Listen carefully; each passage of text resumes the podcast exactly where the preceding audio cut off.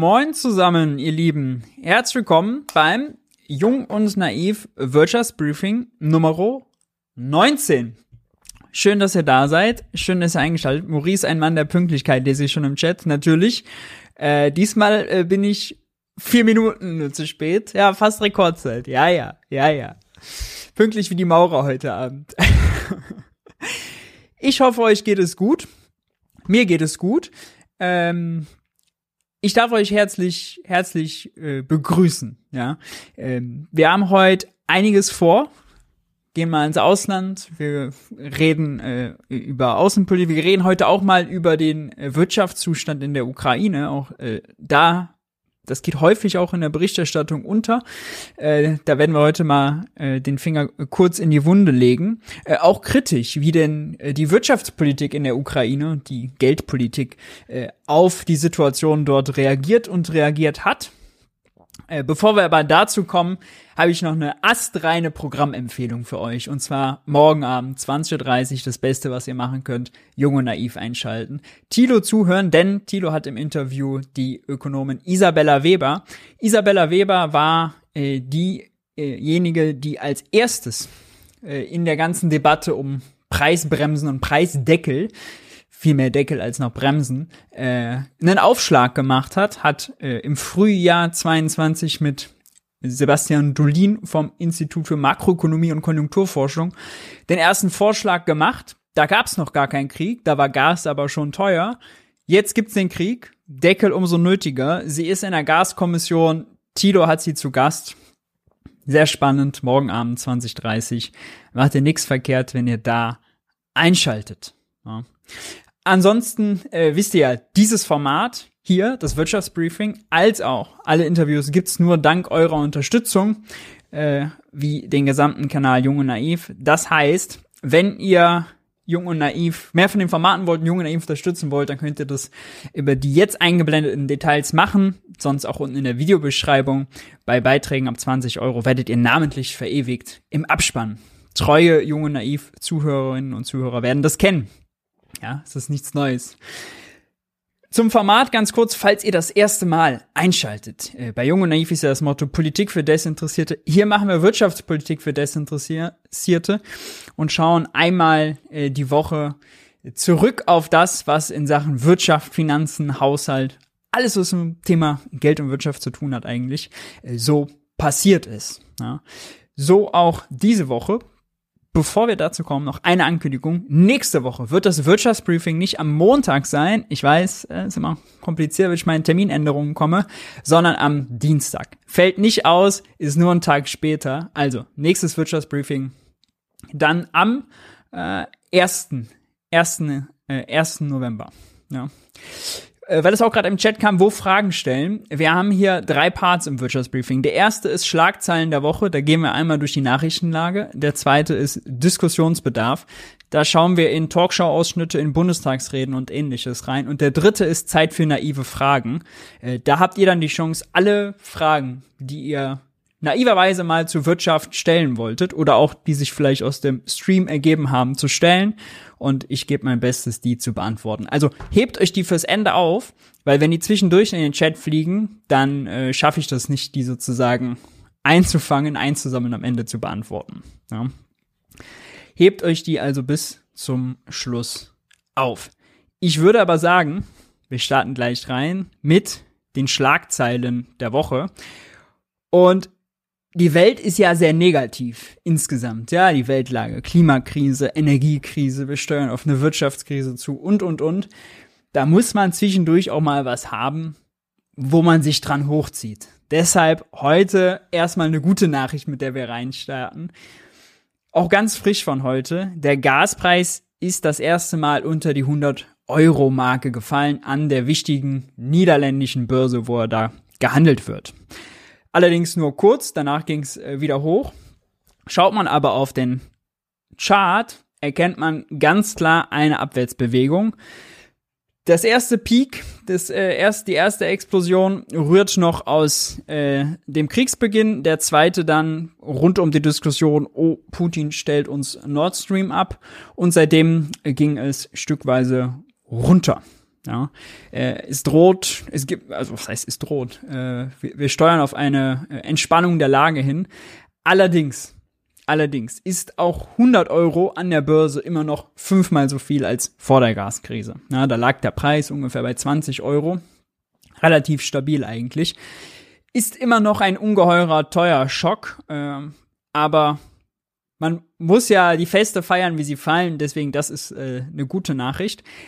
Allerdings äh, kann sich das ja auch wieder ändern, denn wenn der Winter knapp, äh, wenn der Winter lang und kalt wird und Gas auszugehen droht, wir eine Mangellage haben werden, ähm, dann ist das Risiko groß, dass die Preise auch wieder nach oben springen.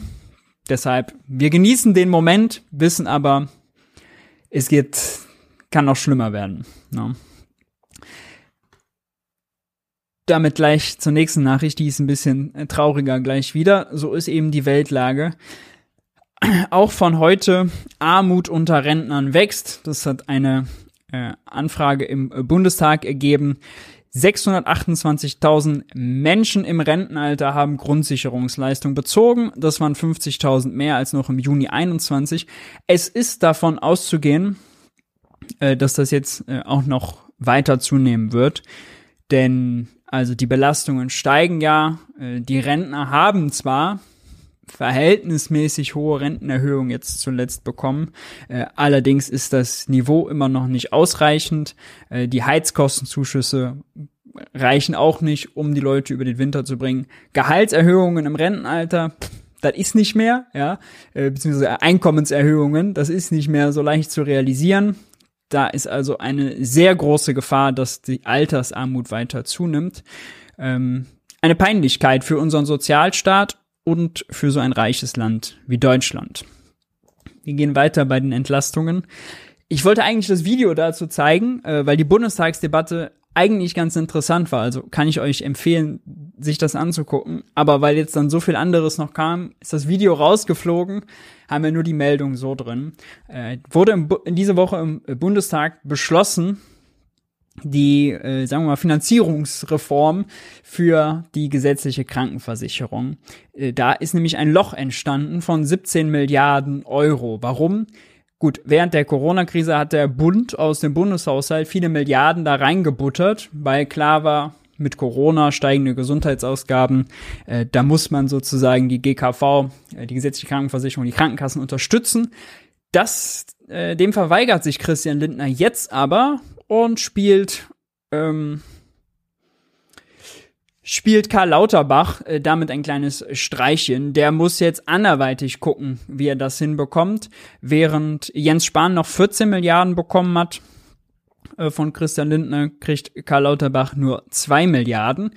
Und das Wichtigste daraus ist, äh, oder die schlechteste Nachricht ist, der Zusatzbeitrag steigt. Ja? Also äh, die Sozialabgaben steigen 0, bis zu 0,3 Prozent könnte auch ein Ticken weniger werden, kommt jetzt nochmal drauf an. Die Zahlen werden jetzt erst im Herbst festgezurrt. Heißt aber zusätzliche Belastung. Und äh, da ist man schnell im äh, Jahresbereich von, oder aufs, aufs Jahr gerechnet im Bereich von mehreren hundert Euro. Das ist also äh, gar nicht so wenig und kommt natürlich zur absoluten Unzeit. Ja, die Ampel brüstet sich ganz Zeit mit Entlastungen. Und äh, ja, es gibt allerdings auch Belastungen durch höhere Mehrwertsteuer, äh, Einnahmen durch den, äh, Zusatz, den höheren Zusatzbeitrag bei der Krankenkasse. Und im Übrigen, nur weil mir das so oft widerfährt, also 300 Milliarden wird mittlerweile kolportiert als Entlastung. Ja, 300 Milliarden. Da rechnet man die ersten drei Entlastungspakete zusammen und den Abwehrschirm von 200 Milliarden. Das sind natürlich nicht 300 Milliarden auf ein Jahr, das ist schon mal das erste, sondern das sind ja auch Bremsen, Strompreisbremse, Gaspreisbremse eingerechnet, die länger laufen. Ja, das ist schon mal das erste. Das zweite ist, bei den 200 Milliarden Abwehrschirm, da ist ja zum Beispiel auch die Rettung von Juniper dabei. Ja, das ist jetzt keine, also das wäre eine Belastung gewesen, wenn sie es über eine Umlage finanziert hätten. Aber das ist keine Entlastung in dem Sinne, als dass die Menschen jetzt froh sind, ah, das Geld kriegen sie jetzt aufs Konto. Ja, sondern da wird die Firma gerettet. So. Äh, und das Geld kommt auch aus dem Abwehrschirm. Das ist keine originäre Entlastung. Ja, und sind da einige Pakete drin. Höhere Mehrwertsteuereinnahmen, wenn man die auch noch abziehen würde, ja, dann sehen die Pakete doch nicht mehr äh, ganz so groß aus. Und 300 Milliarden kann man draufschreiben, steht aber nicht drin. Äh, rate ich dazu, immer skeptisch zu sein.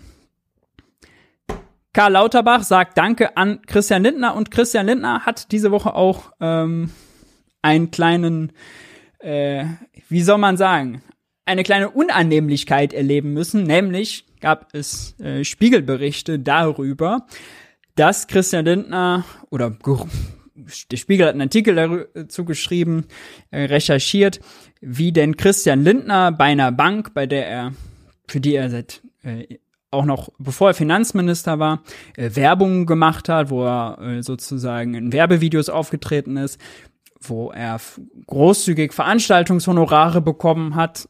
Die Zahlen sind ja auch äh, genannt. Moment. Ja, zwischen 2007 und 2019 soll er für seine Dienste als Stargast bei den exklusiven Abenden der Bank zwischen 35.000 und 73.000 Euro Honorar bekommen haben.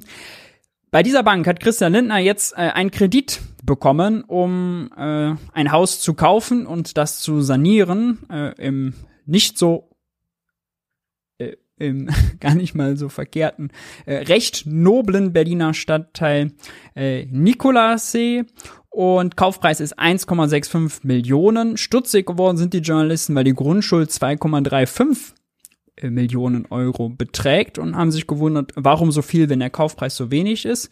Äh, eine Argumentation ist, da muss ja noch viel renoviert werden und saniert werden, das kostet. In dem Zusammenhang ist er nochmal noch mal zusätzlich mit 450.000 Euro belastet worden.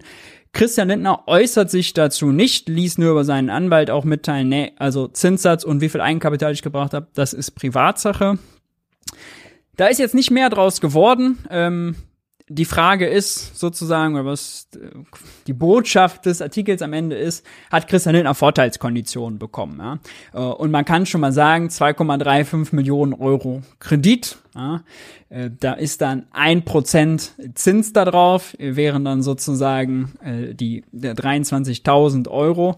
Wenn er bis zu 73.000 Euro für Honorare bekommen hat, ja, dann hat er sozusagen einen Großteil davon damit schon drin. Es ist immer gefährlich, das kann man vielleicht ganz grundsätzlich äh, festhalten, wenn Politiker sich für sowas äh, verdingen und wenn die Nähe zwischen Mandat, Politik und Regierungsverantwortung und privatem Konsum und äh, privaten äh, Finanzgeschäften, sagen wir mal, sehr eng ist, ja. Äh, trotzdem ist das hier nichts erstmal, was äh, illegal oder sonst was wäre, ja. Also es ist noch kein Skandal, das muss man auch ganz klar sagen.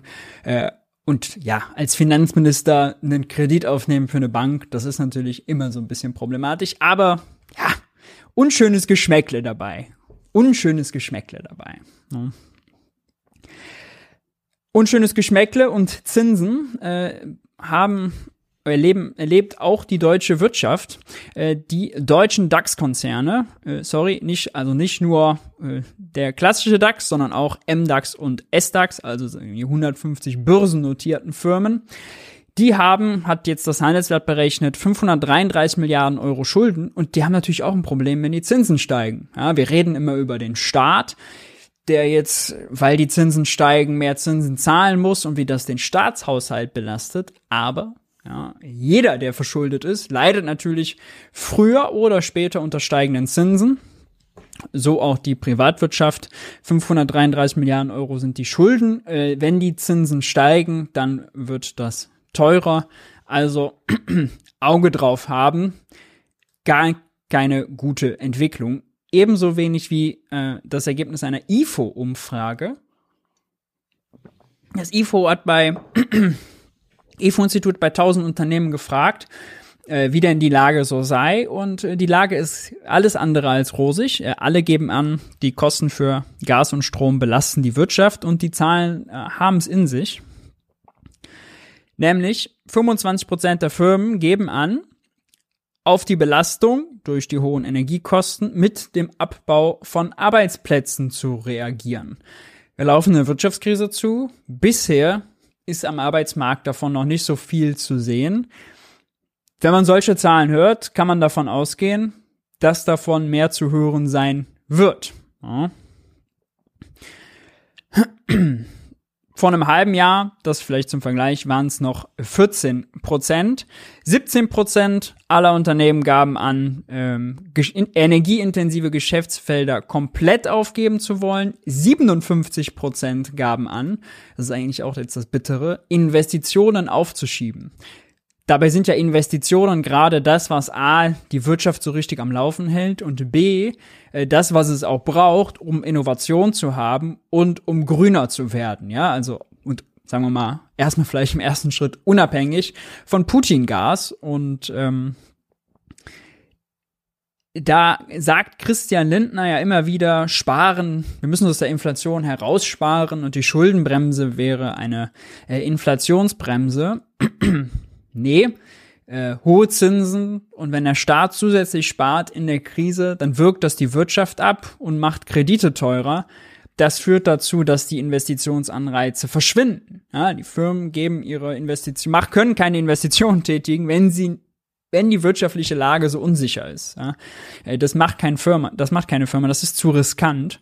Und äh, deswegen sind gerade diese äh, Investitionszahlen Natürlich nur Befragungsdaten, ja. Muss man alles nochmal, alles mit Vorsicht genießen. Ähm, so eine Umfrage ist mal schnell beantwortet, aber die, die Vorzeichen verdichten sich, äh, die Krise wird wehtun. Wo die Krise aber natürlich noch mehr wehtut, ist in der Ukraine.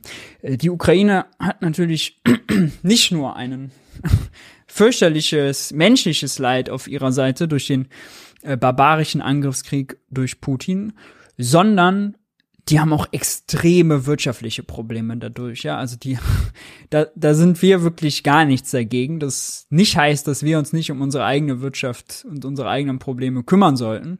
Sollten wir, aber ähm, äh, das ist im Vergleich dazu gar nichts, ja. Also die Nationalbank der Ukraine, die Zentralbank der Ukraine, sagen wir mal, rechnet damit, dass die Wirtschaftsleistung der Ukraine in diesem Jahr um 31,5 Prozent sinken wird. Das muss man sich mal vorstellen. Ja? Wir hatten während der Corona-Krise 5 Prozent BIP-Einbruch. Während der Finanzkrise 5,7. Die Ukraine hat jetzt 31,5 Prozent. Ja, und also nicht irgendwie, wie wir jetzt während Corona vielleicht vor allem Kulturindustrie, Dienstleistungen, Restaurants, Theater und so, weil die dann dicht machen mussten, äh, aber auch natürlich eine Perspektive hatten, okay, das geht wieder weiter, sondern quer durch die Bank. Ja, da herrscht komplettes wirtschaftliches Chaos, die Wirtschaft geht unter. Umso mehr habe ich mich gewundert, äh, das Bild dann hier auch noch mal zu sehen. Der Leitzins ist immer noch unverändert bei 25 Prozent. Die ukrainische Zentralbank hatte den im Juni von 10% auf 25% angehoben. Ja, also wir reden hier über Zinsschritte von 0,25, 0,5%. Da hauen die gleich mal 15% drauf, ja. Äh, ist natürlich klar, dass die großen Preisdruck haben in der Ukraine. Nicht, weil die eine klassische Inflation haben, weil die Beschäftigten jetzt sagen, ey, mit unseren Gewerkschaften setzen wir jetzt mal krasse Löhne durch. Man hat so diese klassische Lohnpreisspirale. Und auch nicht, weil man sagt, die Wirtschaft läuft zur Bombe, alle Vollbeschäftigung, alle haben einen Job. Jetzt kann ich mal die Firmen kommen im Produzieren kaum hinterher. Äh, deswegen geht alles nach oben, passt sich alles nach oben an, haben wir Inflation. Nee, die haben keine Inflation, die haben Knappheiten, ja, weil da Unternehmen weggebombt werden, weil da Infrastruktur weggebombt wird, weil da Lieferketten gebrochen sind, äh, zerstört, ja, äh, Häfen vermint und und und. Äh, das sind Probleme, denen, die wir nicht mit denen hier vergleichen könnten, die auch nichts mit einer klassischen Inflation zu tun haben. Trotzdem geht die ukrainische Zentralbank aber hin und bekämpft, will quasi die Inflation bekämpfen, wie eine klassische Inflation, setzt den Zins hoch. Ähm, Inflation soll auf Jahreswirkung äh, auch 30 Prozent betragen oder Inflationsrate. Äh, das ist äh, krass und das ist äh, vor allem auch äh, gefährlich. Letztendlich muss man aber sagen, ist wahrscheinlich sogar bei der Ausmaß der Zerstörung von außen auf die Ukraine abgeladen wird, fast schon egal, ob die Zentralbank jetzt einen Zins von 10 oder 25 Prozent hat. Ähm, das Chaos ist so oder so da, ja. Das macht sozusagen nur einen minimalen Effekt aus. Zeigt nur, wie so dieses Denken, ah, äh, Inflation heißt Zinsen hoch, so dieser Mechanismus, egal welcher Kontext, ja, egal ob Nachfrageinflation oder Kostenschock, einfach durchziehen, äh, wie der auch in der Ukraine durchgezogen wird, ähnlich wie jetzt ja in den USA, in Großbritannien sprechen wir gleich noch drüber äh, und in der EU. Dazu kommt, äh, dass Russland, die jetzt ja militärisch offensichtlich äh, in die Defensive geraten sind, zunehmend dazu übergehen, ukrainische Energieversorgung zu zerstören, mit dem Wissen, dass schadet der Ukraine natürlich besonders, wenn sie in einem kalten Winter sich befindet. Ja, dann ist das soziale Leid umso größer, dann ist der Hebel umso größer. Und äh, aus ukrainischer, von ukrainischer Seite hört man, dass große Angst davor besteht, ja, und davon ausgegangen wird, dass der Staudamm in Cherson, dass der wohl vermint sein soll. Während äh, der vermint ist und wenn er gesprengt werden sollte, ja, sieht man noch hier im Hintergrund, der gesprengt werden sollte, würde es dazu führen, dass 80 Städte überflutet werden. Das wurde schon mal gemacht an anderer Stelle. 20.000 Flutopfer gegeben, Überflutungsopfer. Äh, ist also äh, auch das Ahrtal, was wir hier an Flugkatastrophe erlebt haben, nicht zu vergleichen. Ja, Das äh, wäre ein ungeheures Ausmaß. Gleichzeitig hängen an diesem Staudamm und dem Wasser, was da ist. Äh, das wird auch als Kühlwasser äh, genutzt für äh, Kraftwerke. Ja? Die wiederum haben dann auch ein Problem. Also das wäre für die Energieversorgung der Ukraine, aber auch für die Wasserversorgung der Krim, muss man auch dazu sagen, eine absolute Katastrophe. Ja? Also äh, nicht vorzustellen, was äh, da passieren kann. 18 Milliarden Kubikmeter Wasser. Das ist die Menge, über die wir hier reden. Äh, schierer Wahnsinn. Ja, ähm, unglaublich. Ähm, kann einem nur schlechte Laune machen. Kleiner Hoffnungsschimmer. Olaf Scholz will sich an die Spitze für den Wiederaufbau der Ukraine setzen, hat jetzt für morgen in Deutschland geladen. Äh, in Berlin ein Treffen zum Wiederaufbau der Ukraine, hat äh, verschiedene Länder dazu eingeladen, vor allem so die klassischen äh, G7, die Institutionen sind da, also der Internationale Währungsfonds, die OECD, ich glaube die Weltbank auch. So diejenigen, die dann halt immer zusammenkommen, äh, sind halt da und beraten, noch ohne Regierungsmitglieder. Ich glaube, Scholz und von der Leyen sind kurz da, aber sonst ist eher Arbeitstreffen. Ähm, beraten darüber, wie denn ein Marshallplan, ein Wiederaufbauplan für die Ukraine aussehen soll. Ja, wie viel Geld braucht man, wie kann man das Geld dahin steuern? Und vor allem braucht die Ukraine ja nicht nur Geld, wenn man mal ehrlich ist, ja, die brauchen vor allem Materialien und Ressourcen, um ihre Gebäude wieder aufzubauen, ihre Infrastruktur aufzubauen äh, und, und, und. Also, da ist Geld an sich wahrscheinlich noch das kleinste Problem, ja. Äh, das Beste wäre sogar, deutsche Handwerker würden hingehen und mit anpacken, ja. Äh, in Deutschland sind die Handwerker auch, auch schon auch schon knapp. Das heißt, hier kommt man auch um diesen Konflikt nicht drum herum, dass das ein Wettbieten um knappe Ressourcen äh, wird, ein Wettbieten um knappe Ressourcen verstärken wird. Ja. Makaber noch, äh, Olaf Scholz, Bundeskanzler, Ursula von der Leyen, EU-Kommissionspräsidentin haben einen Gastbeitrag zusammengeschrieben, wo sie diesen Marshallplan fordern. Der wurde in der FAZ veröffentlicht, Frankfurter Allgemein, und war da hinter einer Paywall. Als ich das heute Morgen gesehen habe, dachte ich, also was ist das denn jetzt für ein Konzept? Bundeskanzler und EU-Kommissionspräsidentin schreiben Artikel hinter der Paywall. Ähm, habe ich nicht verstanden. Sage ich euch, wie es ist. Habe ich, also, habe ich nicht verstanden. Soweit zur katastrophalen Lage in der Ukraine. Wir kommen zu einem anderen geopolitisch relevanten Streitpunkt und zwar in Hamburg, am Hamburger Hafen. Viele von euch haben das si sicherlich schon mitbekommen. Ähm, was äh, ist äh, passiert oder worum geht's? Schon vor langem hat sich das chinesische Logistikunternehmen Costco, ein Riesenunternehmen, ja, China aus zwei Staatsbetrieben zusammengeführt, äh, ist das Unternehmen, was die Seidenstraße, das Seidenstraßenprojekt in China vorantreiben soll.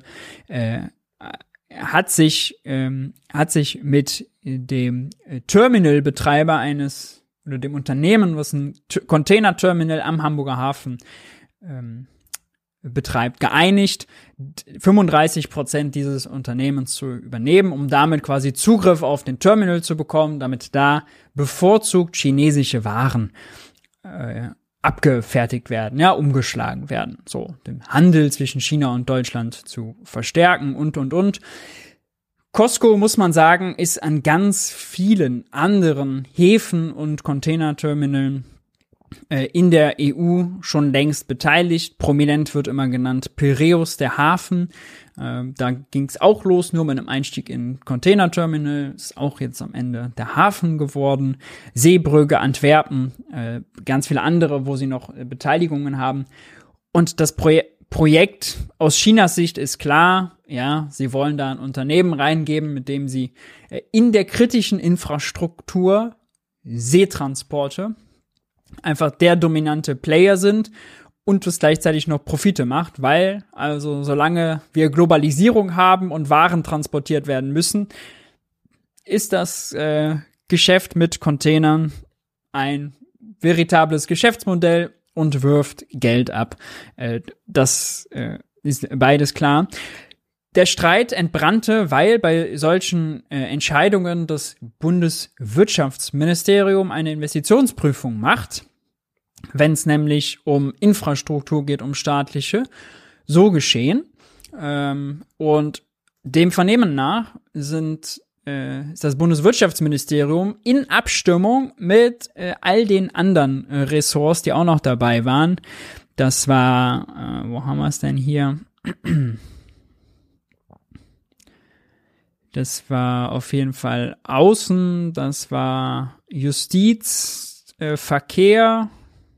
Jetzt finde ich gerade die Stelle hier nicht, aber äh, auf jeden Fall sechs, die sechs relevanten äh, anderen Ministerien waren auch noch sozusagen auch der Meinung, nee, können wir nicht machen, müssen wir stoppen. Investitionsprojekt ist kritische Infrastruktur, bitte nicht den gleichen Fehler wiederholen den man bei Russland gemacht hat, Energieinfrastruktur in russischer Hand, zum Beispiel den größten Gasspeicher, den wir haben, in Reden. Ja, das war ein Fehler. Russland hat den nicht gefüllt, absichtlich nicht gefüllt, uns damit angreifbar gemacht, verletzlich gemacht in dem Energiekrieg, in dem wir jetzt nun mal stecken, in dem Wirtschaftskrieg.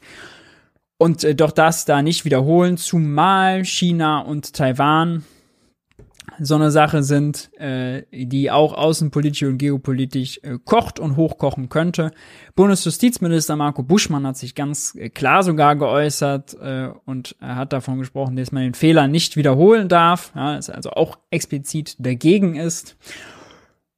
Hamburger Hafen wird äh, nicht an China verkauft, äh, lehnt er sich aus dem Fenster. Jetzt gibt's nur ein Problem. Im Kanzleramt ist man scheinbar noch nicht bei der Überzeugung angelangt. Warum? Nun, im Kanzleramt sitzt ja der ehemalige Hamburger Ober Oberbürgermeister Olaf Scholz und es geht um den Hamburger Hafen. Und in Hamburg regiert die SPD und Peter Tschentscher als jetziger amtierender Oberbürgermeister findet das Projekt ganz toll und kritisiert er hat schon längst kritisiert, dass äh, das Investitionsprüfverfahren doch äh, vielleicht negativ beschieden werden soll. Außerdem ähm, ist in Hamburg äh, sozusagen äh, immer, man hat, das erinnert so ein bisschen an Cum-Ex, der Fokus hatte darüber berichtet, sind immer irgendwelche Ex-SPD-Granten dann mit da äh, drin verwickelt. So zum Beispiel auch hier, der Fokus hatte berichtet, dass, oh, haben wir jetzt? Video. Fokus hatte berichtet, dass Andreas Rikoff, ein enger Vertrauter von Bundeskanzler Olaf Scholz aus gemeinsamen Hamburger Tagen, im Aufsichtsrat des Hamburger Hafenbetreibers HHLH, das ist der, der quasi ein Containerterminal dann verkaufen würde, sitzt. Und da muss man natürlich sagen, oh, äh, das äh, sind dann ungute Vorzeichen, die man, eigentlich Vorzeichen, die man nur von dem Warburg-Skandal aus äh, Hamburg kennt. Wenn Wirtschaft und lokale Politik vor Ort zusammen was machen, aber der Bund eigentlich total dagegen ist, dann alle Ohren spitzen. Jetzt hat sich so ein bisschen der Streit noch darüber entbrannt, ist das denn wirklich kritische Infrastruktur oder nicht? Und äh, da haben Thilo und Hans heute in der BPK nachgefragt, in der Regierungspressekonferenz. Und was soll man sagen? Also die Antworten sprechen äh, für sich. Keiner, keiner äh, wollte so richtig darauf antworten. Jetzt sehe ich gerade, dass meine Headphones gar nicht verbunden sind. Moment, tut mir leid. Kleines technisches Malheur. Holen wir nach. Zack.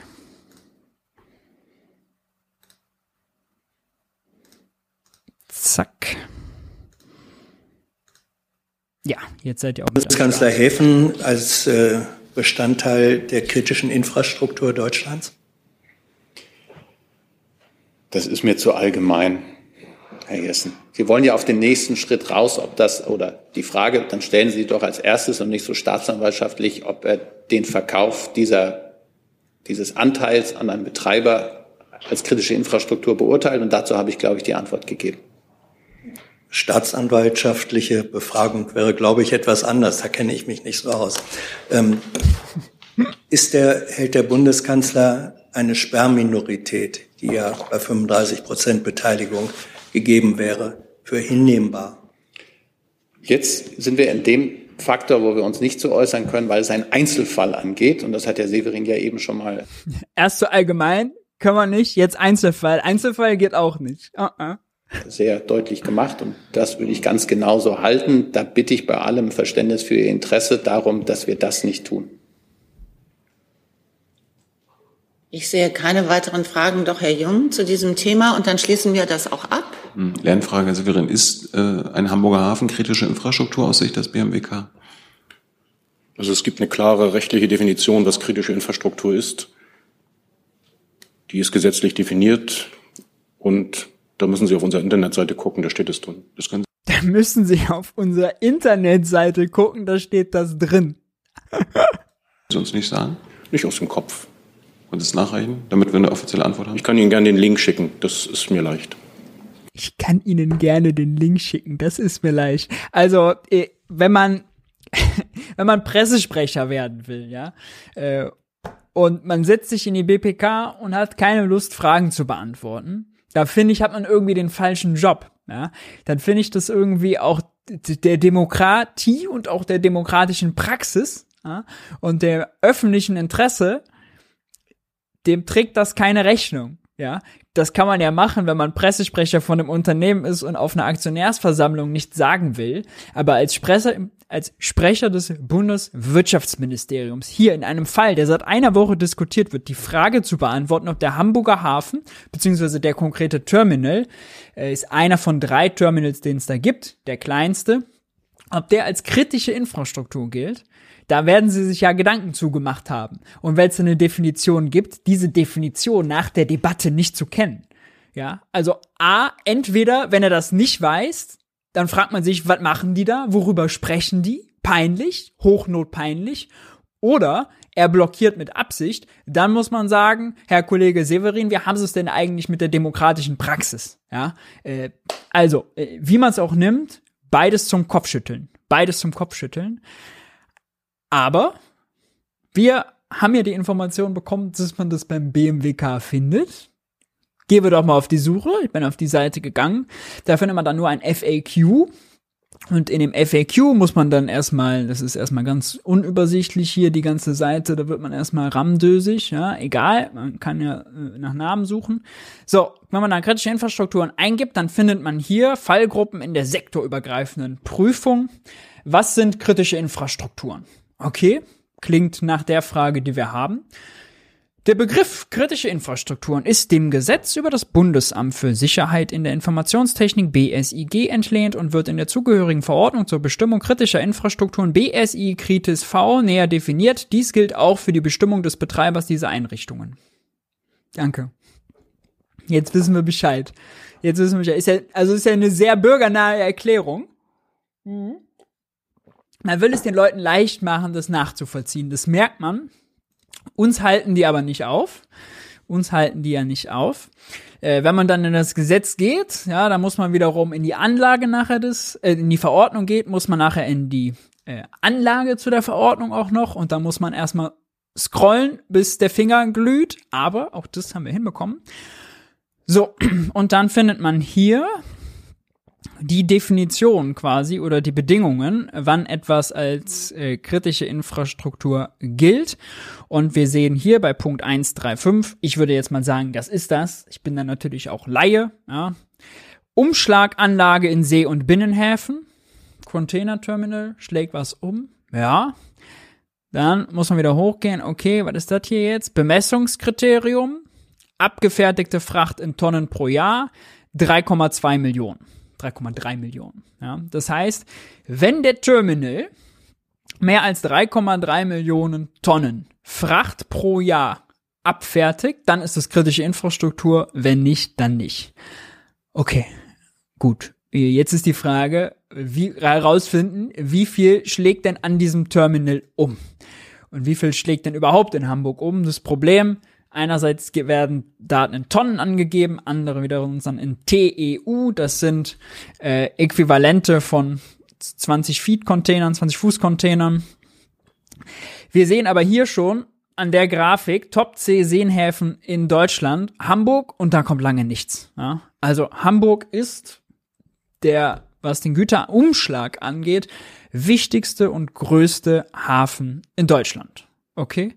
So, da wurden 2021 111 Millionen Tonnen Güter umgeschlagen. 111 Millionen. Jetzt haben die drei Terminals, wissen wir. Und das ist der kleinste Terminal. Bei einer Gleichverteilung wären das hier irgendwie, weiß nicht, 35, äh, 33 äh, Milliarden, äh, sorry, 33 Millionen Tonnen pro Terminal. Wenn man jetzt also davon ausgeht, der kleinste ist nicht mini, mini klein, ja, äh, und der ist nicht mini, mini klein, weil 2019, musste man sich dann auch noch googeln, äh, ist die Kapazität in Container gemessen, die sie da äh, abladen können, noch erhöht worden auf von 750.000 auf 2 Millionen, was ist das, Container oder was, 20 Fuß Container, Äquivalente, alles bisschen kompliziert. Äh, kann man doch davon ausgehen, gut, also Hamburg ist wichtig, der Hafen, da werden 111 Millionen Tonnen im Jahr umgeschlagen. Dann wird an dem kleinsten Terminal doch da auch mehr umgeschlagen als die 3 Millionen äh, Bemessungsgrenze, bis irgendwas als kritische Infrastruktur gilt. Oder? Würde ich jetzt auch mal sagen. Also, gehen wir mal davon aus, ja, das ist kritische Infrastruktur. Die Frage ist jetzt, was wird passieren? Olaf Scholz hat sich am Freitag dazu gemeldet und gesagt, ey, ist noch nichts entschieden. Die Grünen wollen das Thema jetzt für sich entdeckt, wollen das unbedingt im Kabinett äh, äh, besprechen. Das Ding ist, äh, wenn also das Investitionsprüfverfahren hat eine Deadline, die läuft jetzt Ende des Monats aus, am 31. Oktober. Wenn die nichts machen bis dahin, dann passiert das Geschäft einfach und dann ist gut. Ja, dann ist gut, dann ist nichts, dann geht der Deal von der Bühne. Sonst müssen sie das in den sieben Tagen jetzt noch bescheiden. Werden sie das machen? Man weiß es nicht. Ich glaube, es gibt auch noch die Chance, das zu verlängern, die Deadline zu verlängern. Da kenne ich jetzt aber die Kriterien nicht.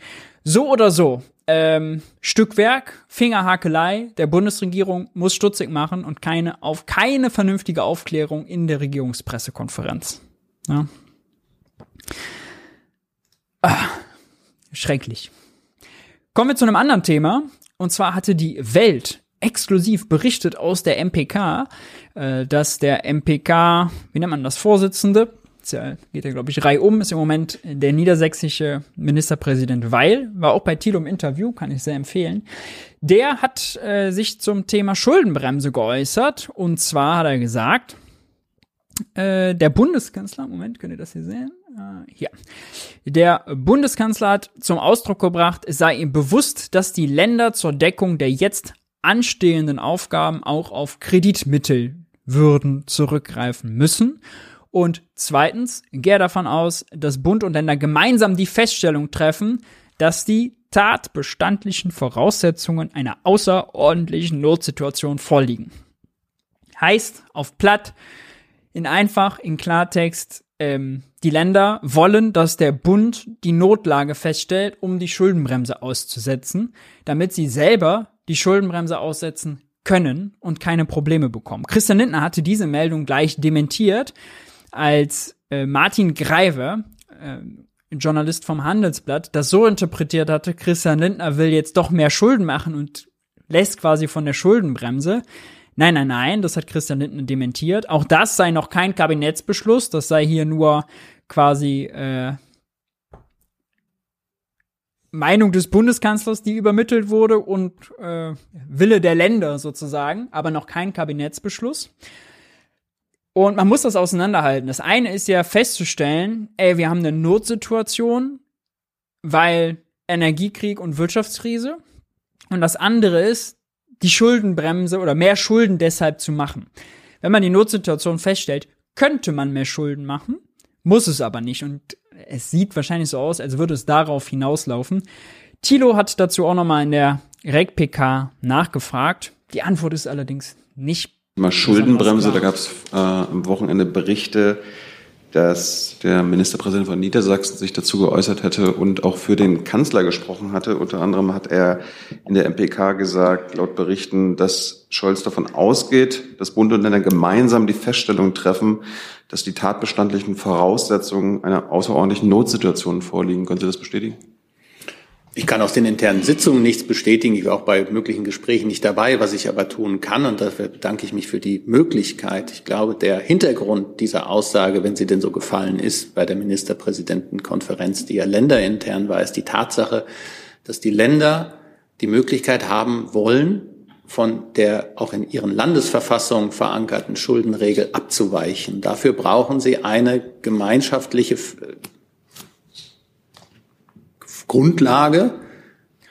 Brauchen Sie, so wie ich es verstanden habe, rein juristisch oder rein formal nicht. Die Länder können selber beschließen, dass eine Notsituation feststellt und selber in ihrem Haushalt Mehrausgaben äh, festlegen, beschließen auch Mehrausgaben, die sozusagen die Schuldenregel dann brechen. Nur das Problem ist, dass dann die Gefahr ist, dass das Bundesverfassungsgericht kommt und sagt, hier, ihr in Nordrhein-Westfalen, hier, ihr in Brandenburg, hatten wir letzte Woche im Wirtschaftsbriefing, dass die äh, das ja fordern und eigentlich selber machen wollten schon, dass dann das Bundesverfassungsgericht sagt, komm, hier, ihr in Brandenburg habt Krise, aber in Bayern gibt's keine Krise und im Bund auch nicht. Wie wollt ihr mir das erklären? Nee, das war nicht verfassungskonform und dann gibt's Ärger. Ja. Und um das zu vermeiden, am scheinbar war in der MPK dann Konsens, okay, wenn müssen es irgendwie alle machen, alle 16, beziehungsweise der Bund für alle 16, weil dann kann sich jedes Land, das es braucht, und das ist ja in der Krise auch sehr sinnvoll, die wir ja haben, also dass es eine Notsituation ist, ist ja klar. Christian Lindner will das nicht einsehen, hängt sich an die Schuldenbremse, klammert sich da dran wie ein Ertrinkender ans Senkblei, äh, redet bei anderen Sachen dann davon, dass man unideologisch sein muss. Egal, werden wir gleich nochmal zu kommen, äh, dass das, äh, dass, da, dass der Bund hier es den Ländern einfach einfacher machen würde. Ja. die man mit dem Bund gemeinsam trifft, dass aus Sicht des Bundes und der Länder diese Gegebenheit möglich ist. Der Bund allerdings hat für sich die Entscheidung getroffen, von dieser Möglichkeit nicht Gebrauch zu machen, sondern die Schuldenregel im nächsten Jahr einhalten zu wollen. Und das ist, glaube ich, die, der die Spreizung zwischen den beiden Aussagen, weil es dann ja interpretiert wurde, aha, der Bund will jetzt doch von der Schuldenregel abweichen, obwohl er doch vor wenigen Tagen was ganz anderes behauptet hat. Nein, es bleibt dabei, der Bund ist weiterhin dabei, die Schuldenregel einhalten zu wollen 2023. Wir haben ja den Abwehrschirm gerade am Freitag durch den Bundestag gebracht, der das genau ermöglicht. Und ähm, die Länder brauchen aber die auch noch etwas striktere Regeln, nämlich keinerlei Neuverschuldung vorsehen. Die brauchen ein. Also nochmal wichtig, die Schuldenregeln in den Ländern sind eben viel, viel strikter, viel, viel strenger. Das herrscht, da ist quasi wirklich schwarze Null. Nicht Schuldenbremse mit, man darf 0,35 Prozent Neuverschuldung machen, plus, minus, je nachdem, wie die Wirtschaftslage ist, sondern einfach strikt Null. Eine gemeinsame Grundlage dafür, dass sie, wenn sie das wollen, es geht jetzt erstmal nur um die Möglichkeit, wenn sie das wollen, die Möglichkeit dazu haben, abweichen zu können. Zusatz, Herr Jung? Ähm, Herr Weil hatte bei mir in der Sendung auch erklärt, am einfachsten und am juristisch saubersten wäre, wenn der Bund auch die äh, Schuldenbremse aussetzt, weil dann könnten die Länder das ganz gleich argumentieren, weil ja immer gleich dagegen geklagt werden könnte, wenn der Bund sie nicht aussetzt. Äh, das kommt für Herrn Scholz, Scholz nicht in Frage. Der Bundestag hat ja gerade auf auf äh, Antrag dieser Regierung einen anderen Weg gewählt, nämlich den wirtschaftlichen Abwehrschirm und mit 200 Milliarden Euro unterlegt, um eben die Dinge bewältigen zu können, die jetzt anstehen. So, äh, hier war ich dann wiederum verwirrt, weil vorher hatte ich so verstanden, als Hebestreit sagt, ja, das sind eben die, ist eben die Spreizung der Botschaften. Einerseits stellt man Notlage fest, andererseits macht aber der Bund von der Notlage kein, äh, nutzt das quasi nicht, um Schulden zu machen. Und hier klingt das jetzt wiederum so, nee, der Bund macht auch bei der Notlage nicht mit, weil wir wollen keine Schulden machen, denn wir haben ja den Abwehrschirm an der Schuldenbremse vorbeigetrickst. Ja, wir können das ja, hahaha, ihr dummen Länder, ihr könnt das nicht. Ja, wir, wir haben getrickst, bis sich die Balken gebogen haben. Müsst ihr halt auch so machen. Naja. Soweit zur Schuldenbremse. Und wir haben jetzt viel über Christian Lindner gesprochen. Müssen wir ihn auch selber zu Wort kommen lassen. Äh, Christian Lindner war im Bericht aus Berlin gestern und hat dort einige interessante Sachen äh, gesagt, die es zu kommentieren gilt.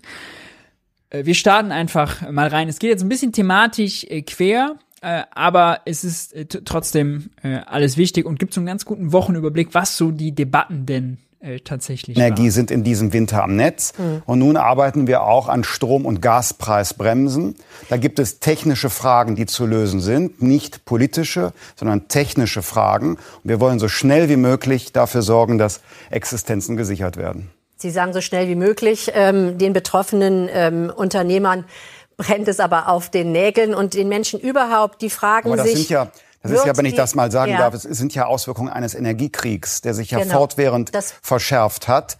Wir hatten, lassen hatten Sie ja uns eine so, das haben Sie gerade gemacht. Entschuldigung, Herr Lindner, wenn ihr den Punkt mache, aber das, was Sie wissen wollen, auch in dem Stück wissen wollen, wird die Gaspreisbremse, auch die Gaspreisbremse im Januar kommen? Wir wissen zur Stunde nicht, ob das technisch möglich ist, Frau Hassel. Ich wollte gerade schon ansetzen.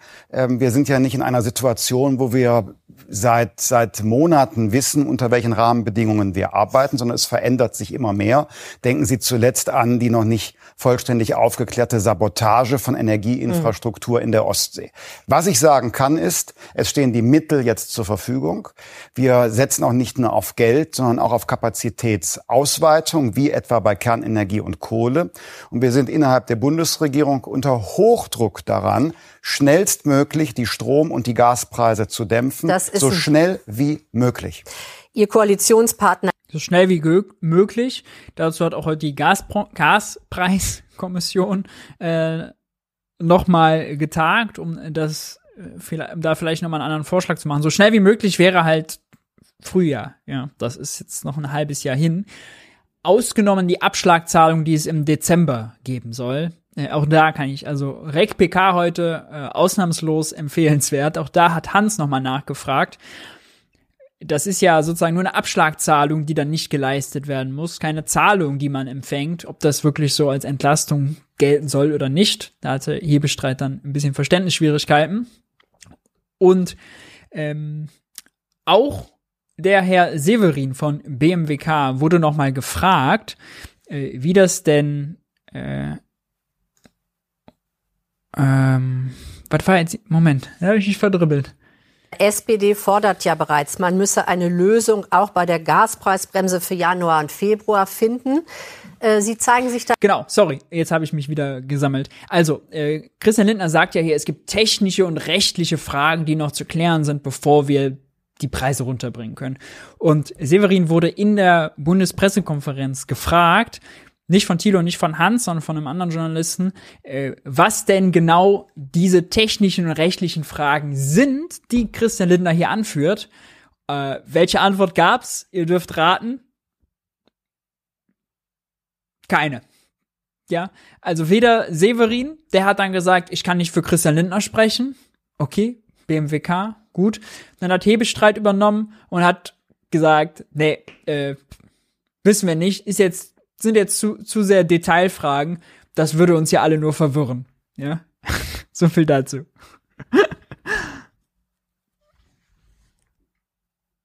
Etwas kritischer, skeptischer. Aber überhaupt nicht. Woran machen Sie das fest? Weil Sie sagten, man kann es gar nicht äh, bewerten. Also wäre zum Beispiel Rückzahlung auch eine Möglichkeit, Also wenn es nicht völlig, bis zum Januar ist was geht. völlig anderes. Also ich bin überhaupt nicht skeptisch und kritisch, das weise ich zurück. Mhm. Sondern ich habe gesagt, so schnell wie möglich müssen Strom- und Gaspreisbremse wirken. Brauchen wir die Entlastung bei den Menschen und bei den äh, Betrieben. Darüber hinaus muss es auch äh, Härtefallmaßnahmen geben. Wir müssen auch bei den sozialen Einrichtungen schauen, dass wir dort das Preisniveau dämpfen. Aber das sind komplizierte technische und rechtliche Fragen, an die wir so schnell es geht herangehen. Die Bundesregierung arbeitet unter Hochdruck und ich kann Ihnen die politische Aussage geben. Ich möchte, dass es so schnell wie möglich bei den Menschen und den Betrieben ankommt. Apropos so schnell wie möglich. Hatten wir eigentlich in der letzten, im letzten Wirtschaftsbriefing die Zahlen für das Energiekostendämpfungsprogramm, also das Hilfsprogramm, das die Bundesregierung aufgelegt hat, um äh, die Betriebe von den, die energieintensiven Betriebe zu entlasten? Wenn nicht, die Zahlen nochmal. 7000 Anträge wurden gestellt. Nur, also ein Bruchteil davon wurde nur beschieden. Ich glaube 250 oder so. 5 Milliarden ist das Volumen was zur Verfügung steht. 42 Millionen wurden ausgezahlt. Das ist jetzt so Stand vor einer Woche. Muss man sich mal überlegen. Und wenn Sie über von so schnell wie möglich reden, das Energiekostendämpfungsprogramm haben Sie im April, Mai, irgendwann so, äh, geschnürt. Das war noch äh, einer der ersten Sachen. Das ist jetzt schon fast ein halbes Jahr her, ja, gut ein halbes Jahr. Und das ist nur ein Bruchteil der Gelder geflossen. Jetzt wollen sie das Energiekostendämpfungsprogramm ja ausweiten, damit auch kleine und mittlere Betriebe Hilfe bekommen. Richtig, bitter nötig. Wir haben die Zahlen gesehen, ja, wie schlecht ist, äh, wie schlecht es äh, um die wirtschaftliche Lage bestellt ist, wie viele Unternehmen mit Arbeitsplätze äh, planen, Arbeitsplätze abzubauen, Investitionen aufzuschieben, wie sehr sie über die hohe Kostenlast klagen und und und. Das braucht es. Aber wenn das auch noch mal so lange dauert, gleiche Erfahrung, die man ja auch mit den Corona-Hilfen gemacht hat während der Corona-Krise, puh, ähm, also da muss man sagen, da hat man aus der Corona-Zeit, wie macht man solche Hilfen, damit sie schnell wirken, welche Fehler macht man, sollte man tunlichst unterlassen, vermeiden, hat man nicht gelernt. Ja. Hilfen werden wieder, drohen wieder zu Späthilfen zu werden. Gut, dann haben wir das geklärt. Ähm, Ministerpräsident Günther hatte gerade in der Sendung für die, die mit Öl oder Pellets heiz, heizen, eine Mehrwertsteuersenkung äh, gefordert, um denen jetzt äh, die zu mhm. unterstützen. Wäre das aus Ihrer Sicht eine gute Lösung und über wie viel reden wir dann ungefähr? Wir haben die Verbraucherpreise beim Heizöl, leichten Heizöl, sind außerdem noch stärker gestiegen bisher als die Gaspreise, ja, weil das schneller geht, weil die Leute das selber kaufen, nicht über den äh, das häufig nicht sozusagen über langfristige Verträge mit dem Versorger geregelt wird. Und man darf nicht unterschätzen, es sind fünf Millionen Haushalte auch in Deutschland, die immer noch mit Öl heizen. Ja? Äh, das ist nicht wenig. Und die gehen natürlich bei Strom- und Gaspreisbremse. Beim Strom haben sie was davon, aber bei Gaspreisbremse gehen sie natürlich leer aus ja, mit ihrer Heizung. Eine Vielzahl von Entlastungsmaßnahmen, die man ja zusammen sehen muss. Wir reden jetzt über Strom- und Gaspreisbremse, aber die anderen Maßnahmen, etwa die Bekämpfung der kalten Progression im Steuerrecht, das kommt ja noch mit dazu. Ich habe mit einer Senkung eines Steuersatzes beim Sprit, äh, beim Tankrabatt in der öffentlichen Diskussion keine guten Erfahrungen gemacht. Deshalb würde ich gerne mal die öffentliche Debatte abwarten zu einer generellen Mehrwertsteuersatzsenkung auf andere. Das ist interessant. Ja, Christian Lindner äh, verweist jetzt, hat sonst immer noch sich sozusagen gegen die Stimmung, die es so gab, gegen den Tankrabatt gewehrt, ihn eigentlich sozusagen immer dann erklärt und mit Studien gesagt, ja, der hat doch gewirkt und der wurde schlechter gemacht, als er war. Jetzt dreht er das um, weil er eigentlich die Mehrwertsteuersenkung auf Heizöl wahrscheinlich nicht will. Das wäre ja kostenreich für den Haushalt und ähm, da sagt er mal erstmal, uh, nee, besser nicht da nutzt er jetzt das Argument und sagt, oh, also das war in der öffentlichen Debatte so kritisch, ich mache jetzt keinen Vorschlag, soll erstmal die öffentliche Debatte stattfinden. Wenn es dann Ergebnis, wenn es dann Ergebnis gibt, eine Tendenz, schaue ich mir das mal an. Ja, also äh, geschickte Verteidigungsstrategie muss man muss man ihm ja lassen. Ja, das ist äh, geschickt. Aber wir können ja, ja, keine öffentliche Debatte abwarten, wenn die sagen, ja, wir brauchen für Menschen, die mit Öl und Pellets heizen, auch ab Januar sag, irgendeine Lösung. Ja, ich sagte ja gerade schon, wir haben eine große Zahl von unterschiedlichen Entlastungsmaßnahmen auf den Weg gebracht, auch bei Strom und bei Gas. Und bei äh, der Frage der Steuersätze, da möchte ich erst einmal abwarten, wie die Debatte sich entwickelt und mich konzentrieren auf die Dinge, die wirklich jetzt in mhm. der Breite helfen können. Ähm, Ministerpräsident Weil spricht ja von einem Entscheidungsstau. Da würden Sie also sagen, das stimmt nicht. Nein. Den haben wir nicht. Nein. Gut, dann. Die politische ähm, Richtung ist klar. Nur ähm, äh, bestimmte äh, technische und rechtliche Fragen liegen ja auch gar nicht in der Verantwortung der Bundesregierung. Wir haben beim Gas ja beispielsweise mit Versorgern zu tun. Die müssen ja in der Lage sein, Abrechnungen zu machen. Das Geld stellt die Politik zur Verfügung. Der Deutsche Bundestag hat 200 Milliarden Euro Kreditermächtigung für die Zeit bis 2024 zur Verfügung gestellt. Nur wir müssen dafür sorgen, dass das Geld ja auch bei den Betrieben und bei den Menschen die, ankommt. Die das ist nicht alleine Sache der Bundesregierung. Und ich kann nur sagen, wir haben Arbeitsgruppen innerhalb der Bundesregierung. Mein Kollege Robert Habeck ist äh, federführend und alle Ressorts der Bundesregierung unternehmen alles, um ihm den Rücken zu stärken. Reichen die 200 Milliarden? Äh, darunter fällt ja viel, von dem wir noch nicht genau wissen, was. Und alleine Juniper, wenn das auch die Rettung von Juniper frisst, immer mehr Geld. Die wollen jetzt zusätzlich 40 Milliarden Euro. Also können Sie sagen, die 200 Milliarden auf zwei Jahre reichen? Es ist nicht die Rettung von Uniper, sondern die Unterstützung der Kundinnen und Kunden von Uniper. Aber äh, die 200 Milliarden Euro äh, stehen zur Verfügung auch das interessant, ja. Eingangs des Wirtschaftsbriefings habe ich gesagt, die 300 Milliarden sind eigentlich keine 300 Milliarden, da das Argument gemacht, die Rettung von Juniper nützt ja den Kunden erstmal nichts. Ja, weil das Juniper ein Geschäftsmodell hatte, was nur auf Russland gesetzt hat. Kunden konnten da nichts für, weil der Endkunde hat ja kein Geschäft mit Juniper gemacht, sondern dann beim Stadtwerk oder was auch immer. Ja, mit dem Versorger. Die wiederum bei Juniper eingekauft. Also, das kann man jetzt nun wirklich nicht sagen. Und die Umlage wäre eine Belastung gewesen. Dadurch, dass die Umlage jetzt nicht kommt, wird daraus immer noch keine Entlastung, sondern nur eine ausbleibende Belastung. Eine ausbleibende Belastung beschuldigt mich der Wortglauberei, ist aber keine Entlastung. Das sind zwei verschiedene Paar Schuhe. Bei Entlastung hätten die Bürger es leichter, ja, aufatmen. Bei Belastung hätten sie es schwerer. Bei ausbleibender Belastung verändert sich nichts. So, das ist die Lage. Ja, äh, also das hier jetzt als Entlastung zu framen, sonst wäre Juniper pleite sonst hätte Unite, Juniper das überwälzen müssen auf einen Part der Kunden.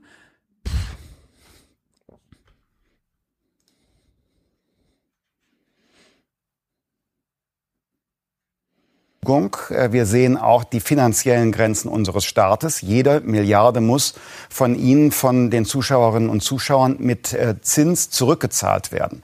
Und deshalb, ja, die 200 Milliarden Euro halte ich für auskömmlich. Zugleich entlasten sie uns aber nicht davon, alles zu unternehmen, um beispielsweise durch schnelle Planungs- und Genehmigungsverfahren das äh, Niveau der Energiepreise mhm. durch zusätzliche Infrastruktur runterzubringen. Ja.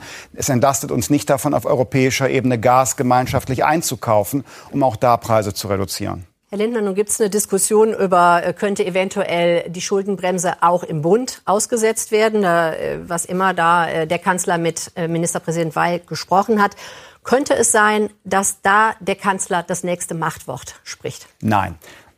Das Machtwort in der Frage Kernenergie war ja nur deshalb erforderlich, weil der Parteitag der Grünen sich apodiktisch festgelegt hat, nur zwei Kernkraftwerke. Ich bin mir sicher, das jetzige Ergebnis wäre dann auch rausgekommen ohne den Parteitagsbeschluss.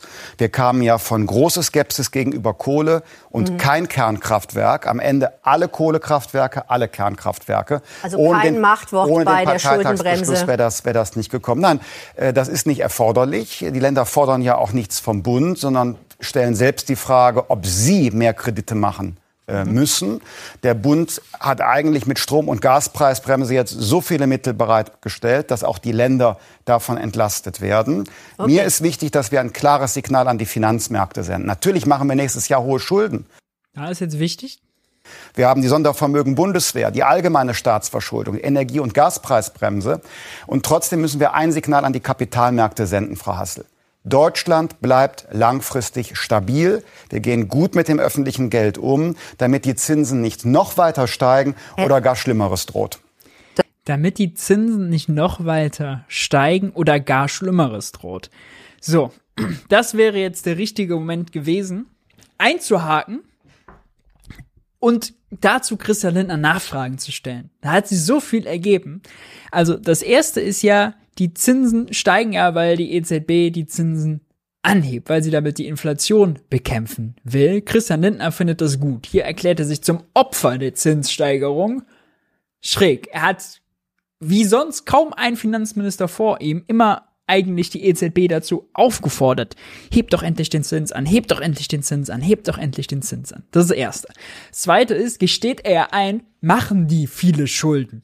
Ja, Bundeswehr hatte er erwähnt, Abwehrschirm, Entlastungspaket, äh, die 60 Milliarden aus dem Klima- und Transformationsfonds, sind irgendwie 360 Milliarden oder was, die da zusammenkommen, die an der Schuldenbremse vorbeigedribbelt werden. Wenn er jetzt sagt, er macht ja eigentlich Schulden, aber er will ein Signal an die Finanzmärkte senden, dass er solide bleibt, damit die Finanzmärkte Deutschland weiterhin vertrauen, dann sagt er ja gleichzeitig, ja, die Finanzmärkte sind ein bisschen dumm, weil ich mache zwar Schulden, aber wenn ich denen nur die Schuldenbremse formal vorwerfe, dann glauben die das schon. Ja, ich habe die zwar gerade um 360 Milliarden betrogen, aber ja, die, die, glauben das schon, die glauben das schon. Ne? Äh, dann wird schon alles gut. Also selbst in der Logik macht das keinen Sinn. Und die gleiche Diskussion, können Finanzmärkte die Finanzminister erpressen? Haben wir ja gerade auch woanders gehabt, ja, nämlich in Großbritannien. Da wurde ganze Zeit das, die Story so erzählt, jetzt kommt da eine neue Regierung und die wollen ganz viel Steuern senken und die wollen ganz viel entlasten und wollen das nicht gegenfinanzieren. Jetzt machen die ganz viele Schulden und oh, Schulden, das ist nicht gegenfinanziert, das ist nicht solide. Deswegen fordern die Finanzmärkte, die die britischen Staatsanleihen kaufen, höhere Zinsen. Ja. Und äh, die werden ganz besorgt und aha und überhaupt. Wenn man sich das anguckt, ist, äh, oh, sorry, Moment, bisschen runter. Das sind hier für Großbritannien zehnjährige Staatsanleihen, ist das der Zins. Ja. Jetzt sieht man hier zwei große Sprünge. Der eine hier am 22. September, boah, da ging das von 3 auf 4,3 Prozent hoch, auf 4, äh, auf 4,7 Prozent sogar in der Spitze. Ja. 4,5, sorry. Ja, von 3 auf 4,5. Boah, was war das? Was war da denn wohl passiert? Und hier gibt's noch einen anderen Sprung. Anfang August, zack, geht das auch steil hoch. Was war da passiert? Hm. Hm. Hat da wohl, hat da wohl jemand gesagt, wir machen jetzt Schulden und dann haben die Finanzmärkte gesagt, oh, oh, das geht nicht, Großbritannien wird pleite gehen das Risiko ist so groß, ab jetzt verlangen wir alle höhere Zinsen. Vorsicht bei Staatsanleihen, Risiko, Risiko, Risiko.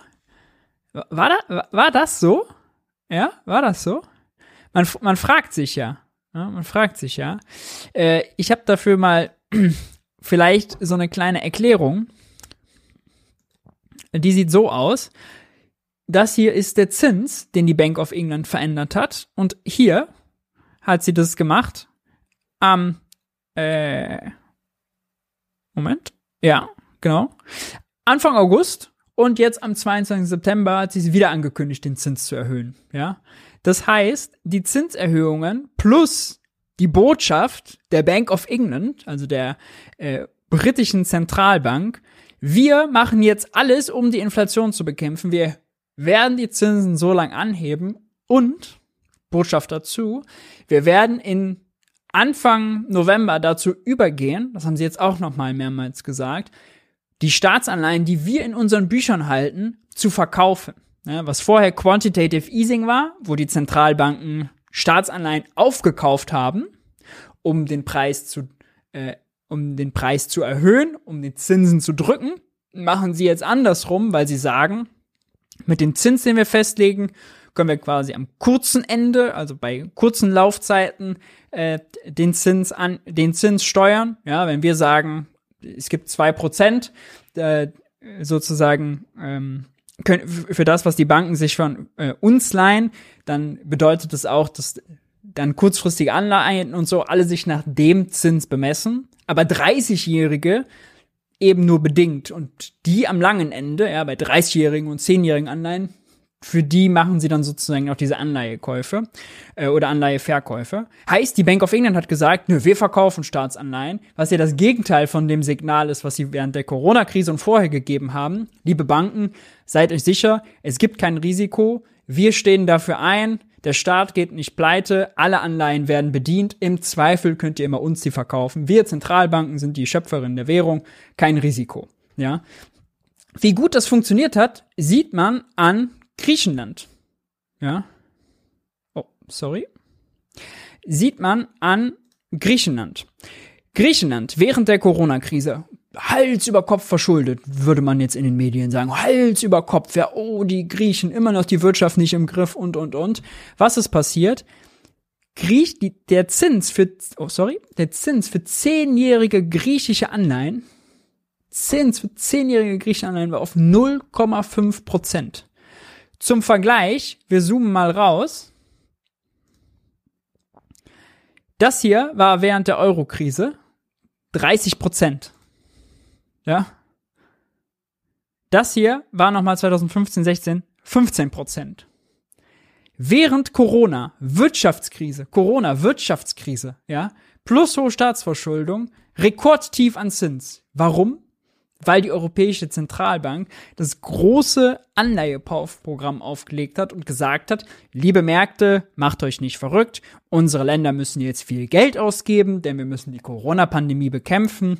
Ich kaufe euch im Zweifel alle Staatsanleihen ab, es gibt kein Risiko.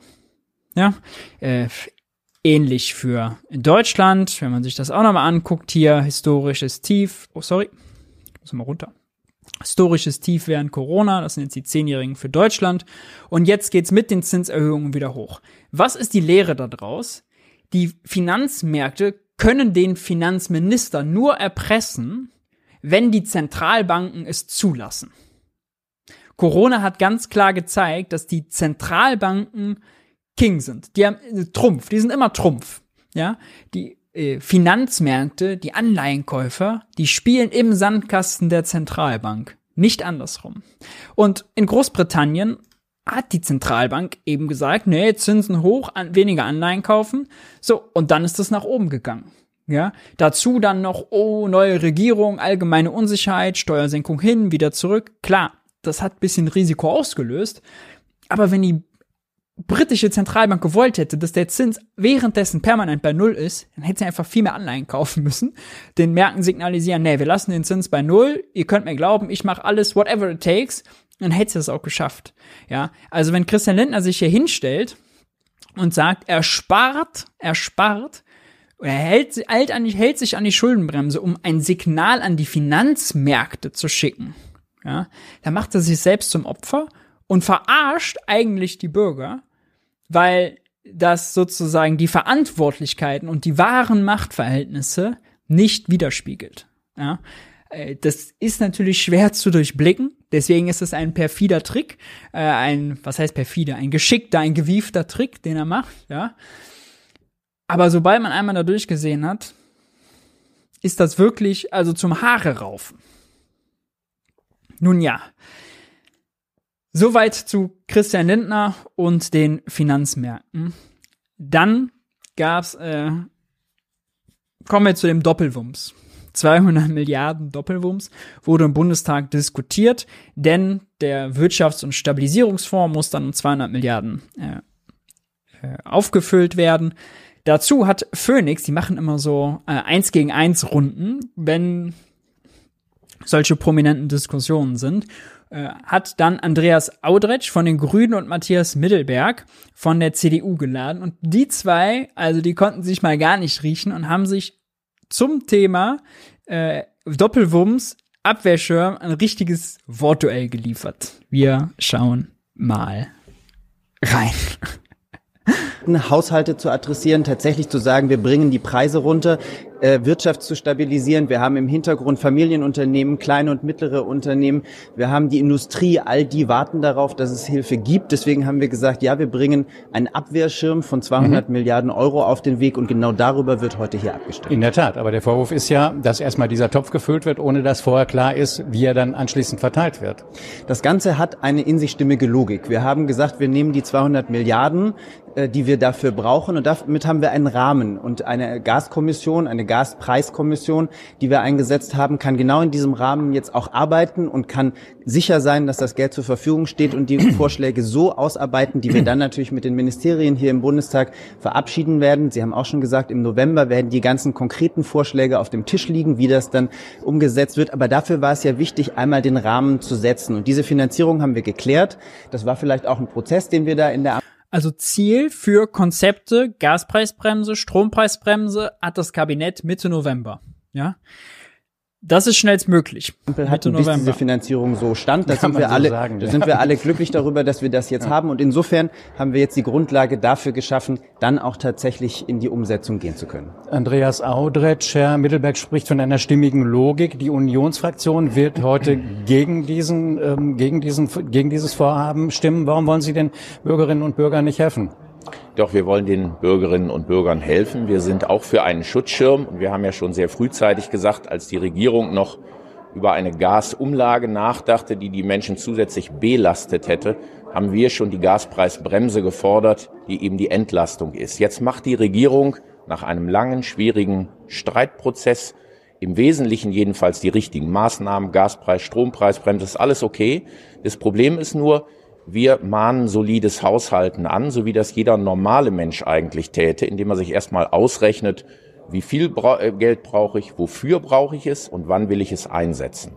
Und so möchten wir es auch finanzieren. Erstmal würden wir ganz gerne wissen, was will die Bundesregierung konkret machen. Es gibt für die Gaspreisbremse keinen Gesetzesvorschlag. Für die Strompreisbremse gibt es nichts Konkretes und für die Unternehmenshilfen, die Herr Audretsch richtigerweise angesprochen hat, gibt es keinen Vorschlag auch keine Berechnung. Es gibt keinerlei Kalkulation. Und jetzt will man einfach die Bewilligung für einen, ich sage das mal, Geldsack von 200 Milliarden Euro. Aber auf der anderen Seite argumentieren Sie ja, es geht alles nicht schnell genug. Jetzt wird erstmal dieser Topf eingerichtet, die, die, die Regelungen dafür werden dann, ähm, werden dann später beschlossen. Es also es geht, muss ja vorangehen. Es geht nicht schnell genug mit den Maßnahmen. Auf die warten wir ja bis jetzt. Heute werden ja keine konkreten Hilfsmaßnahmen beschlossen. Die würden wir ja gerne mit beschließen und da wären wir auch bereit, mit Ihnen gemeinsam eine Gas- oder eine Strompreisbremse hier im Haus zu beschließen. Das ist gar keine Frage. Aber hier geht es darum, man will erst mal 200 Milliarden haben, ohne dass uns auch nur ansatzweise gesagt wird oder auch den Bürgern gesagt wird, was braucht man jetzt wirklich und was will man damit konkret finanzieren? Herr Audrich. Wenn, wenn ich einmal die Rückfrage stellen darf, das, was Sie bei sich in der Fraktion nicht geklärt haben, ist die Frage, wie wir denn finanzieren am Ende. Ich habe mir Ihren Antrag angeschaut. Das ist ein Feuerwerk der Widersprüche. Wir haben auf der einen Seite von Ihnen, äh, das ist ja nett, äh, die Aussage, dass es gar nicht so falsch ist, was wir tun. Auf der anderen Seite wollen Sie aber das Geld offensichtlich nicht im Wirtschaftsstabilisierungsfonds haben, weil Sie sagen, Sie stimmen hier dagegen. Dann sagen Sie, das soll über die regulären Haushalte Haushalte finanziert werden. Da sagen Sie aber gleichzeitig, dass die Schuldenbremse von Ihnen nicht zu diesem Zweck aufgehoben werden soll. Dann sagen Sie, wir wollen äh, mit Einsparungen im Haushalt arbeiten. Das sind jetzt die 200 Milliarden. Da würde mich sehr interessieren, wo Sie das hernehmen. Wollen Sie Renten kürzen? Wollen Sie äh, beim ähm, Elterngeld kürzen? Das sind so knapp 10 Milliarden. Dann kann man mal die Dimensionen abschätzen, wenn man das abschaffen würde in Gänze. Also was ist denn der Vorschlag der Union? Ich habe noch keinen einzigen also, stimmigen Vorschlag Ihrerseits gesehen. Das Einzige, was Sie tun, ist kritisieren und wenn man in dieser Art und Weise ähm, Finanzpolitik, Haushaltspolitik betreiben würde, dann wäre in kürzester Zeit mit Blick auf das nächste Jahr die Gasversorgung nicht mehr gesichert, weil die Unternehmen nicht abgestützt werden würden. Dann Nein, hätten wir nicht die Möglichkeit. Sie haben doch jetzt schon die Mittel die zur Verfügung und können das machen. Also dann Sie bitte, doch schon ich, ich würde Sie wirklich bitten, einmal zu sagen, wie Sie es machen würden. Ja, das steht im Antrag drin und dann müssen Sie den Antrag auch mal komplett lesen. Wir Erstmal haben eigentlich beide recht, ja. Also Audrich recht Widersprüche. Mittelberg hat natürlich einen Punkt, der relativ profan ist, zu sagen, ja, hier 200 Milliarden, stellt sich dann dumm, wir wissen ja gar nicht wofür genau und A und überhaupt, ja. Äh, Das ist also ganz stumpf, aber äh, es wird jetzt gleich sagen hitzig. in diesem Jahr ganz klare Systematik, wie das normale Haushälter machen würden, nämlich einen Nachtragshaushalt. Das mahnt im Übrigen der Bundesrechnungshof auch so an, der ihr Konzept für verfassungswidrig hält, um es mal klar und deutlich zu sagen. Der Bundesrechnungshof, nicht irgendeine Instanz. Der Bundesrechnungshof, nicht irgendeine Instanz. Der Bundesrechnungshof ist die Instanz, an die die CDU politisch äh, einen Präsidenten mit CDU-Parteibuch, einen CDU-Parteisoldaten gesetzt hat, ja. Und unter Schwarz-Gelb wurde noch als Vizepräsident jemand aus der FDP dahingesetzt. Präsident und Vizepräsident sind Schwarz-Gelb beim Bundesrechnungshof. Und das Kuriose, diese Posten werden auf zwölf Jahre vergeben. Ja, äh, dass das kein politisches, keine politische Institution ist, die natürlich sozusagen überall jetzt kritisiert, wo sie kritisieren kann, verkennt die Anreizstrukturen, sag ich mal. sagt, das, was Sie machen, ist verfassungswidrig. Und das, was Sie machen, machen Sie auch nur, damit Herr Lindner pseudomäßig sagen kann, dass er im nächsten Jahr die Schuldenbremse einhält. Sie, würden er, Sie machen nächsten, jetzt einen riesen, darf ich, darf ich vielleicht mal gerade ausführen? Sie machen jetzt eine Rekordverschuldung. Insgesamt 500 Milliarden wollen Sie in diesem Jahr aufnehmen. Sie laden sich wirklich die Taschen voller Geld, um dann in den nächsten beiden Jahren das Herrn Lindner das Versprechen erfüllen zu können, was ja im Koalitionsvertrag ist, hat er mühsam ausgehandelt, dass er dann sagen kann, in den nächsten beiden Jahren halte ich die Schuldenbremse ein. Ich würde Tatsächlich mal gerne machen Sie das ist natürlich völlig richtig. Ja. Ist natürlich völlig richtig. Also einfach die Schuldenbremse auszusetzen und das Geld auszugeben wäre deutlich, deutlich, deutlich transparenter und näher am Haushaltsprozess als diese ganzen Tricksereien in den Fonds und mit ins, äh, ins äh, in die Verfassung schreiben bei den 100 Milliarden für die Bundeswehr oder die Regeln ändern, wann sozusagen Ein- und Auszahlungen aus dem aus diesen Sondervermögen unter die Schuldenbremse fallen und wann nicht, wie sie es für den Klima- und Transformationsfonds gemacht haben. Das ist alles nur drumherum, damit Krischi das einhalten kann. Ja, da müssen wir uns nichts vormachen. Einen Riesenberg an Schulden. Ich sag's Sie, Ihnen. Sie haben keinen Vorschlag. Das Doch, ist das Problem. ganz genau. Nachtragshaushalt in diesem Jahr und für das nächste Jahr ganz normale, reguläre Haushaltsverhandlungen. So, und und wenn wo- Sie dann alle, Wo nehmen Sie das Geld her? ich will es Ihnen gerade sagen, Sie können mich noch fünfmal fragen, Sie müssen es mich erklären lassen. Sie müssen alle Programmpunkte durchgehen. Dazu gehört auch Einsparung. Das müssen Sie auch leisten. Das Elterngeld? Dann müssen Sie klar was wollen sagen, Sie abschaffen? Sagen Sie mal, was Sie abschaffen wollen. Sie haben keinen die Vorschlag. Zahl Das Ihrer ist das- das Staatssekretäre beispielsweise. Problem. Damit Das- sind das Sie Rekord. nicht Die bei der- Zahl das Ihrer ist Regierung. lächerlich. Zahl der Staatssekretäre, ja, das bringt natürlich eine ganze Menge. Wir sprechen über 200 Milliarden und wo anfangen zu sparen bei der Stahl, Zahl der Staatssekretäre? Ah, paar hundert, paar hunderttausend Ocken weg. Ja, gut. Ich So, bitte jetzt muss- wir jetzt- sind bei der jetzt Höhe von Punkt. 200 Herr Milliarden. Audretsch, Herr Audretsch, jetzt machen wir mal wieder schöne Reihe nach, dann haben die Leute sehr viel mehr davon, lassen Herrn Mittelberg man muss ja seine, das ja mal rausarbeiten. Ja, das können wir ja gleich auch noch machen und zwar Stück für Stück und ich passe auch gut mit auf, irgendwie, dass hier nichts unter die Räder kommt. Ich will's aber gerne- ich will's die- gerne erklären. Jetzt haben wir wieder Zeit vertrödelt irgendwie für Argumente, die wir eigentlich hören wollten. Ähm, jetzt sagen, bringen Sie Ihre Argumentation nochmal zu Ende. Ich will es gerne erklären, weil Herr Audrich ja zu Recht fragt, wie würden Sie es machen? Ich sage nochmal, für dieses Jahr kann man ganz normal einen Nachtragshaushalt machen. Die Schuldenbremse ist in diesem Jahr bereits ausgesetzt. Das heißt, Sie können über die Notlagenklausel weitere Kredite bekommen. Sie müssen nur mal erst ehrlich ausrechnen, was Sie überhaupt an Geld brauchen und nicht einfach blind aufnehmen.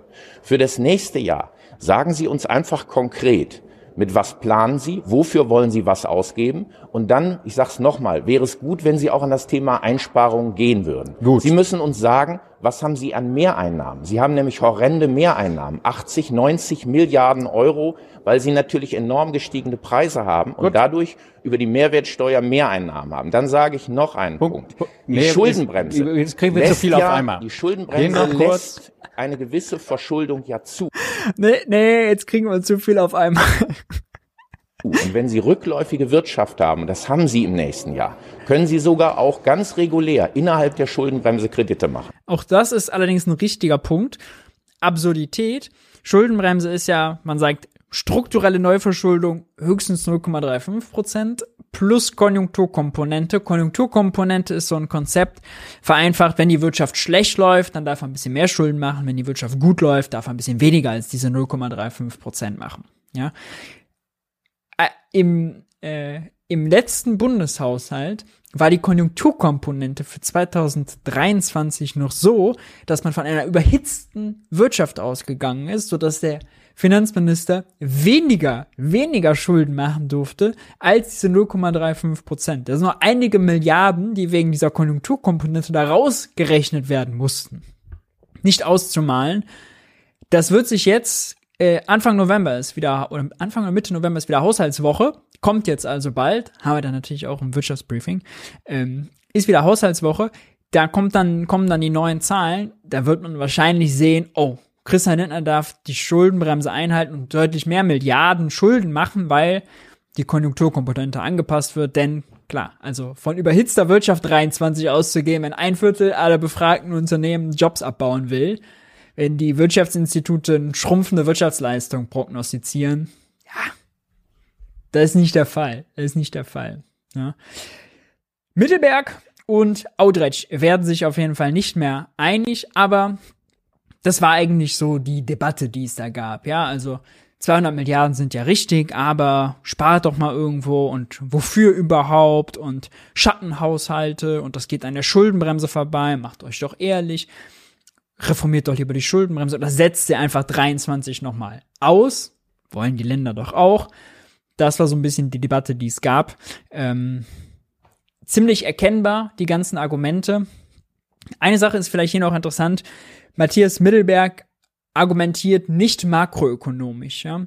Äh, makroökonomisch ist ja klar, wir haben Krise, auch Wirtschaftskrise. Da müsste der Staat jetzt eben Schulden machen, ein Defizit fahren, um die Betriebe und die, die Leute und die Konjunktur zu retten. Ja, da geht es also nicht darum, wie viel und wofür. Und über Einsparungen nachzudenken, ja, so eine Sparsamkeit vorzugaukeln, macht da makroökonomisch gar keinen Sinn, ja, weil das hat ja keinen Effekt. Erstens ist das die, die Vorschläge, die er da gemacht hat, sind Völlefanz. Äh, aber selbst wenn da Vorschläge kämen, ist ja Sparen in der Krise gar nicht das Ding. Natürlich kann man immer andere Prioritäten im Haushalt setzen, klar. Ähm, aber dass jetzt wir Staatssekretäre einsparen müssen, um das Bürgergeld zu erhöhen, wäre jetzt ja auch kein Vorschlag, der von ihm käme. Ja? Oder dann den Heizkostenzuschuss erhöhen. Gut. Bleiben wir dabei und wechseln die Szenerie, wechseln zu Maybrit Illner. Das war eine sehr illustre Runde. Äh, zu Gast waren zu sehen Russwurm hier. Das ist äh, Arbeitgeberpräsident ähm, Moment, steht's ja auch hier einmal. Genau, hier haben wir es doch einmal. Die Gäste. Also, Kevin Kühnert, SPD-Generalsekretär, Sarah Lee Heinrich, Grüne Jugendbundessprecherin, Jens Spahn, kennt jeder, Siegfried Russwurm, Präsident des BDI, genau so war das. Äh, Dulger ist Arbeitgeberpräsident. Siegfried Russwurm vom BDI, Felbermeier, Ökonom, Institut äh, für Wirtschaftsforschung in Wien und Helene Buborowski, Korrespondentin der FAZ. Und es geht auch um die Entlastungen und Russwurm äh, macht direkt einen sehr interessanten Punkt. Wir gehen rein zurzeit am Boden halten. Äh, Herr Roswurm, fragen wir Sie auch noch mal nach äh, Ihrem Eindruck oder besser gesagt Ihrem Wissen. Das ist ja eben nicht nur ein Eindruck. Da gehen jetzt wahrscheinlich bis zu 300 Milliarden Euro an Stützpaketen und an Rettungspaketen an die Bürger und an die Wirtschaft. Wird das in der Wirtschaft, denken Sie, gerade zum Überleben reichen?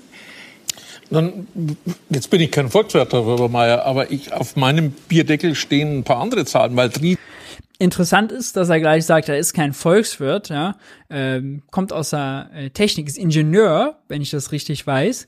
Das ist ja interessant, dass jemand als Ingenieur Präsident des BDI werden kann, weil eigentlich würde man ja sagen, BDI-Präsident, da muss auf jeden Fall jemand makroökonomisch denken, da muss ein Volkswirt hin, weil er muss ja wissen, was ist für die ganzen Unternehmen der Industrie jetzt besonders wichtig, damit die gut laufen. Ja, das sind aber ökonomische Fragen, die man eigentlich als Ingenieur gar nicht so, äh, gar nicht so auf der, auf der Kette hat. Bewundernswert. Heißt nicht, dass er sich da nicht einlesen kann und alles. Ja, ist kein formale Abschlüsse sind natürlich kein äh, Hindernis oder so. Das ist mal häufig Gatekeeping. Aber fand ich einfach interessant, als er das, den Satz hier gesagt hat, habe ich nämlich mal nachgeguckt. Ich bin eigentlich davon ausgegangen, dass er so aus dem Bereich kommt, ist aber Ingenieur und Manager. Die 300 Millionen, die bleiben Milliarden. in unserer Volkswirtschaft. Aber wir haben ein paar andere Aufwendungen. Da werden wir zahlen müssen, mhm. weil wir Dinge von außen brauchen, weil wir teure Energie einkaufen. Das heißt, wir müssen schon, wenn wir in die Kasse schauen, feststellen, das Land zahlt mehr mhm. für Dinge. Energie wird teurer. Energie mhm. wird teurer. Und zwar ans Ausland, ja. An diejenigen, die uns teures Gas liefern, teures Öl liefern, teure Kohle liefern. Wir haben gelernt, dass wir unsere Sicherheit unterinvestiert hatten, also das Meer an Ausgaben für mhm. Verteidigung müssen wir irgendwie zahlen. Wir müssen die Transformation schaffen hin zum klimaneutralen Land und haben mal abgeschätzt, was uns das kostet. Dreistellige Milliardenbeträge um nur die 2030er Ziele zu erreichen. Nebenbei müssen wir uns für Naturkatastrophen vorbereiten, weil Mutter Erde ein langsames System ist. Also selbst wenn wir morgen kein einziges Gramm CO2 mehr ausstoßen, ja. werden wir mit Überflutungen leben müssen. Also auch da investieren müssen. Also auf unserer Ausgabenliste als Land stehen eine ganze Menge großer Posten. Mhm. Und die einzige Chance, damit umzugehen, ist, dass wir auf der Einnahmeseite alles tun sollten, um das uns leisten zu können. Ja. Das ist Wahnsinn, finde ich, bemerkenswert. Weil sonst sind die Arbeitgeberaussagen eher, oh, 300 Milliarden, uh, nee, Schulden besser nicht. Und er sagt hier de facto, 300 Milliarden sind zu wenig. Ja, wir müssen ganz viel, erstens geht ganz viel ab, deswegen ist schon so wenig und wir müssen ja auch Transformation machen. Ähm, einerseits um grüner zu werden, andererseits Katastrophenschutz, Katastrophenvorsorge. Ja, sehr richtiger Punkt immer noch zu wenig auch in der öffentlichen Debatte, immer auch noch nicht die richtigen Schlüsse aus dem Ahrtal gezogen. Ähm, da macht's jetzt, da ist jede Milliarde gut investiert. Das müssen wir machen. Die Ausgaben sind also viel größer als das, was ansteht.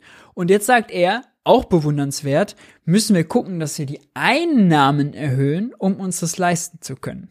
Ja, sonst ist ja die Logik immer, ah nee, Staat lieber klein, keine Schulden, Ausgaben runter, spart man woanders. Hier beim Bürgergeld muss man da so viel ausgeben, Arbeitsanreiz und so weiter. Er dreht hier das anders herum. Sehr, sehr interessant, schiebt die Wirtschaft an, wir brauchen öffentliche Investitionen, sorgt für eine vernünftige Infrastruktur und guckt, dass ihr das hinbekommt. Ja, ein sehr bemerkenswertes Statement. Sehr bemerkenswert. Frau Bobrowski, ähm, Christian Lindner hat es ausgesprochen, Robert Habeck hat es interessanterweise ausgesprochen, dass wir ärmer werden mhm. werden, mhm. dass es einen echten Wohlstandsverlust mhm. geben wird in diesem Land. Fällt das dem Bundeskanzler schwerer? Fällt es einem Sozialdemokraten schwerer? Ja. Finden Sie gut kommuniziert, dass wir in einer viel tieferen Krise sind als eben in einer wie, wie jetzt Energiepreiskrise. Ja, ich finde, das gehört tatsächlich äh, zu, auch ehrlich gesagt zur Zeitenwende dazu. Ja, also dass, dass nicht nur wir jetzt bestimmte Maßnahmen ergreifen müssen, Bundeswehr und, und, äh, und, und Entlastungspakete, sondern dass es auch ein Umdenken insgesamt geben muss zur Frage, was bedeutet eigentlich Solidarität? Mhm. Und Solidarität heißt halt nicht Nulltarif und endet nicht da, wo es uns anfängt weh zu tun, sondern beginnt im Grunde genommen da, wo es uns weh tut. So und dass, äh, dass das als Gesellschaft getragen wird. Und das kann natürlich nicht von allen gleichermaßen getragen werden. Es gibt Leute, die das nicht tragen können, denen muss man helfen. Ja. Aber dass an, dass an sich das Ganze ähm, nicht spurlos an uns vorübergeht, sondern dass wir uns als Gesellschaft entschieden haben und natürlich nicht nur, das ist nicht nur unsere Entscheidung. Es gibt Nochmal zurück zur Russwurm, ne? Ich habe gerade nochmal drüber nachgedacht.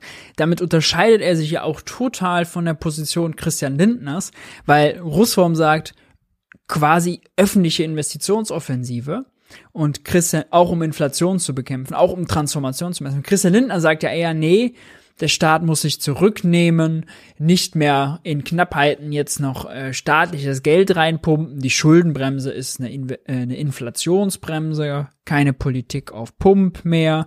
Wir müssen jetzt die Steuern wieder senken, um die Unternehmen zu entlasten. Das Gegenteil von dem, was Russwurm gesagt hat, ja. Äh, also es ist je länger ich drüber nachdenke, desto größer und bedeutungsvoller wird dieses Statement. Ja, so ein bisschen ähnlich wie das Statement von Dulger beim, bei der konstatierten Aktion, als er gesagt hat, wir sind uns bewusst, was wir hier mit Gaspreisbremse und so weiter machen, sind Eingriffe in die Marktwirtschaft. Eigentlich sollen die freien Kräfte wirken, ist jetzt sinngemäß die Aussage, aber ähm, in der Not muss der Staat auch regeln oder so. Ja, auch ein sehr bemerkenswertes Statement, weil die ja sonst da immer auch mit, nee, Preise einfach lassen und dann die unsichtbare Hand des Marktes, die macht das schon, die regelt das schon, ist dann schon alles optimal verteilt. Dass da der Arbeitgeberpräsident explizit für Markteingriffe war, weil er gesagt hat, der Markt regelt es nicht. Ja, war sehr spannend. Das hier ist jetzt so ein ähnliches Statement. Natürlich lauter Effekte, mhm. die wir nicht beeinflussen können. Aber dass wir in dieser Lage sind, da gehört es, glaube ich, zur redlichen Politik dazu, das auch auszusprechen. Robert Habeck, finde ich, hat es am stärksten ausgesprochen mit auch seinen äußeren kriegst du nicht Alter und so weiter, hat es immer mal wieder mhm. ähm, angedeutet. Olaf Scholz hat tatsächlich vor allem die Botschaft ähm, gesendet, you never walk alone, also wir kümmern uns ähm, und hat suggeriert, ähm, also gut, heute in der Regierungserklärung hat er, hat er das auch ein bisschen anders konnotiert, aber vorher fand ich, hat er, hat er im Grunde genommen suggeriert, dass der Staat sich um alles kümmert und, und dass eine Erwartungshaltung gibt, ähm, die es sowieso schon. schon. im Volk gibt, dass man die Dinge abpuffern kann. Und das mhm. sozusagen, das ist ja sowieso was, finde ich, relativ Deutsches. Wenn man irgendein Problem hat, fragt man sich, wer zahlt eigentlich dafür? Und im Zweifel ist es der Staat. Also dieses. Wenn man irgendein Problem hat, das ist was sehr Deutsches, dann fragt man sich, wer zahlt eigentlich dafür? Dann ist es der Staat. Oh, das tut weh. Das Statement tut weh. Staatliche Wirtschaftspolitik entscheidet natürlich darüber, wie gut die Wirtschaft läuft, wie gut der Arbeitsmarkt läuft und wie viele Leute Chancen haben. Staatliche Bildungspolitik sorgt dafür, wie Leute, die in arme kleine Geldbeutel hinein, arme Verhältnisse und kleine Geldbeutel hineingeboren werden, äh, ob die es schaffen, die genau den gleichen Bildungswege einzuschlagen, wie die die, einen größeren Geldbeutel haben. Wir sehen in Deutschland, das ist nicht der Fall.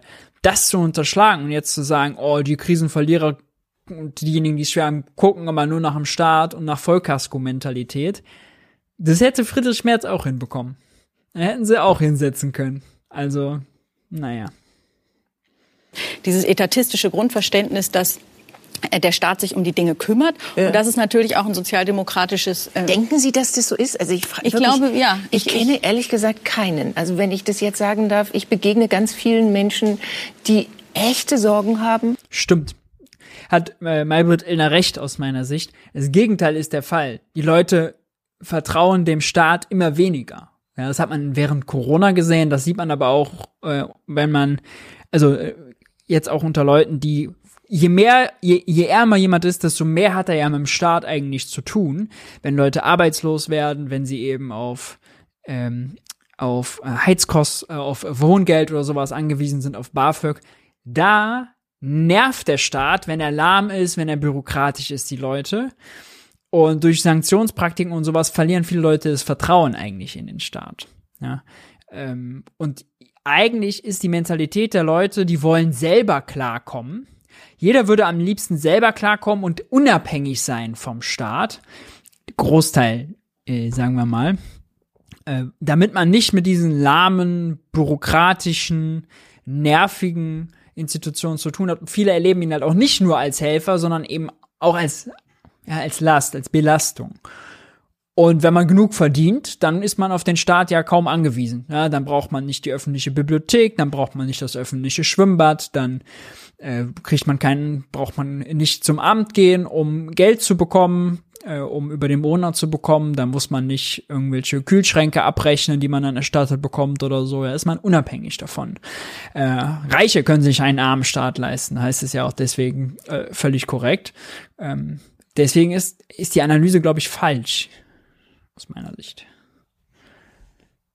einfach unabhängig. Genau. Die meisten wollen die Dinge genug verdienen, Dinge und selbst die jetzt wirklich noch vor das, allen Aufrufen der klar. Politik angefangen haben Total. zu sparen, ja. Energie ich will das und alles Mögliche nein, zu sparen. Dann, dann vielleicht zu viel zu sparen. Genau. Also, also so habe ich das nicht gemeint. Ich habe nicht gemeint, dass dass irgendwie Leute, die äh, die ernsthaft äh, Sorgen haben, irgendwie äh, äh, aufschreien und, und und so weiter, sondern natürlich die Leute, mhm. das, das sehen wir ja schon an den Einsparungen, die es gibt. Also die Leute heizen jetzt schon weniger und Klar. so weiter.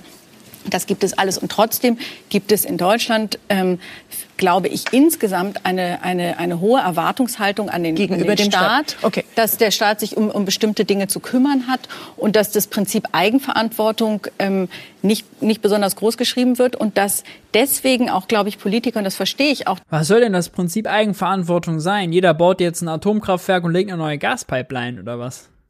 Damit zögern, diese in der Krise, die ganz klar politisch, wirtschaftspolitisch, außenpolitisch auf uns übergestülpt wird. Was hat der Einzelne denn für eine Macht, außer, wie sie ja sagt, und da sagt sie selber, dass ja schon gespart wird, irgendwie die Heizung ein bisschen runterzudrehen, ein bisschen weniger Energie zu verbrauchen. Ja, aber also was soll man sonst dagegen machen? Ja.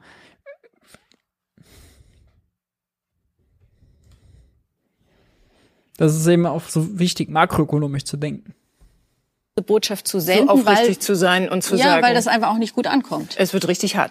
Dann sind das jetzt zwei Fragen an Kevin Kühnert. Die erste lautet, fällt es einem Sozialdemokraten aus welchen Gründen auch immer besonders schwer zu sagen, was da jetzt auf uns zukommt, das wird richtig schwer und das wird richtig groß und wir werden alle ärmer werden? War, also ist die erste Frage. Was würden Sie sagen? Ein Sozialdemokrat sowie der Bundeskanzler spricht diesen Satz deshalb so nicht aus, weil er ein anderes Bild von unserer Gesellschaft hat und das auch richtigerweise. Diese Gesellschaft ist die Summe von 84 Millionen Menschen und nicht nur ein statistischer Durchschnittswert. Wir müssen schon präziser sein. Einfach nur zu sagen, wir alle werden uns nicht mehr so viel leisten können. Wir müssen von unserem hohen Ross runter und so weiter. Da muss man sich doch klar machen, da sitzen Leute draußen, zum Beispiel 6,5 Millionen, die jetzt gerade durch einen Mindestlohn auf 12 Euro eine Lohnerhöhung bekommen haben. Die sind vielleicht seit Jahren nicht in Urlaub gefahren. Die sitzen in einer unisolierten Wohnung auf 40 Quadratmetern und fragen sich, wo sitze ich eigentlich auf dem hohen Ross, von dem ich runterkommen soll? Und schon sind wir mitten in der Verteilungsdiskussion Diskussion richtigerweise angekommen. Und die lautet dann nicht, äh, wer bezahlt denn jetzt meine Probleme im Alltag am Ende, sondern der stellt schon die Frage, wer hat uns denn strukturell auch in Probleme, in Abhängigkeiten als Gesellschaft reingebracht? Wer verfügt über die Möglichkeiten, Transformation unserer Wirtschaft voranzubringen und so weiter?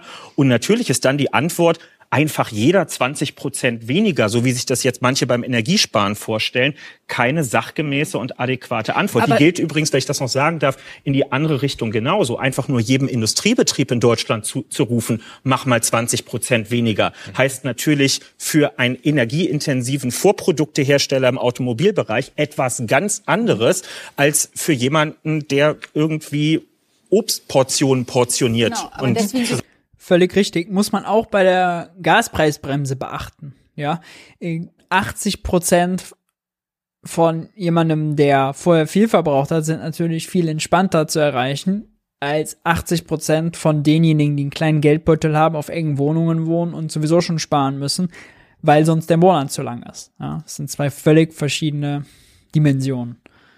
Das ist gut, dass das ist nochmal so und klar der benannt Gießkanne halt auch nicht. Also das ist ja sozusagen, es korreliert ja damit und da haben wir ja auch die Probleme. Und trotzdem ist ja die Frage, kann man mit diesem paternalistischen, wir schaffen das, macht euch nicht Sorgen, uh, you never walk alone, also schafft man es mit dieser Sprache bei den Menschen wieder verloren gegangenes Vertrauen zu gewinnen, Herr Kühnert. Weil die Leute natürlich sagen, ich mache mir wahnsinnige Sorgen und du wirst mir bei Gott nicht bei allem helfen können, lieber Staat. Das Sondern, ist auch nicht die Behauptung des Satzes You never walk alone. You never walk alone heißt nicht, wir bauen dir ein Himmelbett und da Du fallen alle allein. auf. Federn, Genau. sondern niemand wird allein gelassen. Und ich frage mich schon, also man kann ja den Satz jetzt irgendwie als Fußball-Chant-Entlehnung mehr oder weniger originell finden. Aber was soll denn die Alternative als Gesellschaftsmodell Mhm. zu wir lassen niemanden alleine in einer Krisensituation, die niemand von uns schuldhaft herbeigeführt hat? Was soll die Alternative die denn Frage dazu ist die sein? nach der Wahrheit gewesen und der Aufrichtigkeit zu sagen, wie groß diese Krise sein wird, in der wir sind. Herr Spahn, auch der Opposition fällt erstmal wenig weniger ein, als zu sagen, wir müssen den Menschen jetzt echt helfen. Und was kann man eigentlich anderes machen, als erstmal schnell und damit ungerecht zu helfen? Da sind wir klassisch bei diesem Gießkannenprinzip. Also zuerst einmal ist, denke ich, schon eine Botschaft wichtig. Wir werden nicht alle so stellen können, als gäbe es diese Krise nicht. Sondern wir werden, und das ist eine Verteilungsfrage, schauen müssen, wer kann das tatsächlich alleine nicht tragen. Und das sind viele bis weit in die Mitte hinein. Familien mit 2200, 2500 Euro netto äh, zwei, drei Kinder, äh, Gasrechnung vervierfacht sich, die können das nicht. Da geht es auch nicht nur um Urlaub streichen, zahlen. Der Bäcker, der das nicht zahlen kann, und ich weiß halt bei mir im münsterländischen Dorf, wenn der Bäcker zumacht, der wird auch nie wieder aufmachen, bis eben hin zur Industrie, die nicht wettbewerbsfähig ist. In den USA gibt es diese hohen Energiepreise nicht, in China auch nicht. Und deswegen geht es darum, da wo es eben nicht geht, ohne Unterstützung jetzt eine Brücke zu bauen in diesem Winter. Aber da haben wir das gleiche Problem wie bei der Kernenergie vorhin bezüglich des Bundeskanzlers. Wir wissen bis heute nicht, was ist eigentlich der Vorschlag der Bundesregierung konkret? Mit was können die Bürgerinnen und Bürger eigentlich planen? Mit was kann die Industrie, die Wirtschaft planen für diesen Winter? Es gibt einen Vorschlag der Gaskommission. Der ist mittlerweile fast zwei Wochen alt, eineinhalb jetzt über, wahrscheinlich äh, übers Wochenende dann zwei Da saß Wochen alt. Herr Russwurm Herr war dabei. drin. Und wir wissen bis heute nicht, auch heute nach der Regierungserklärung nicht, was wird die Regierung umsetzen. Die einzige Ankündigung war im März, nach dem Winter, äh, kommt dann wahrscheinlich der Gasgrundbedarf, äh, den wir schon vor sechs Monaten übrigens diskutiert haben. Der ist in der Umsetzung komplex, deswegen dauert das, aber hätte man halt vor drei, vier Monaten fragen begonnen. gleich Jetzt ist Russwurm das noch früher. mal. Das ist der erste Schritt. Und der zweite Schuld- Da hat äh, Jens Spahn ja tatsächlich einen Punkt. Ja, tatsächlich einen Punkt, dass die Ampel ja lange, lange, lange von solchen Preisbremsen und Deckel nichts gehalten hat. Und jetzt sind sie hinter der Welle. Ja, mussten von der EU erst zum Jagen getragen werden. Das sollte man nicht vergessen. Wenn ich das nur Weil die Vorschläge, die von Isabella Weber zum Beispiel kamen, die lagen schon längst auf dem Tisch. Ja, Isabella Weber, außerdem morgen bei Thilo im Interview, 2030 hier live bei Junge Naiv fügen darf, muss natürlich sein, was wir doch erleben gerade, chemische Industrie, energieintensive Industrie, keiner investiert gerade in Deutschland. Also der zweite Schritt nach dem Winter, nach der Brücke ist ja die Frage, welchen Energiepreis, welchen Gaspreis können wir denn eigentlich in den Blick nehmen? Der wird nicht so sein wie vorher, aber wir brauchen Planbarkeit, äh, damit auch Investitionen in mhm. Deutschland, es geht ja um Arbeitsplätze stattfinden. Es geht übrigens um die Arbeitsplätze, die unsere sozialen Sicherungssysteme bezahlen. Das sind gut bezahlte Arbeitsplätze in der Chemieindustrie zum Nochmal. Beispiel, von denen der Wohlstand dieses Landes Stimmt. ziemlich abhängt. Und deswegen Stimmt. braucht es zwei Schulden. Pakete. Es braucht zwei Schulden. Pakete Schulden machen. Wie viel Schulden machen? Kann der Staat gerade etwas anderes tun, als Schulden zu machen?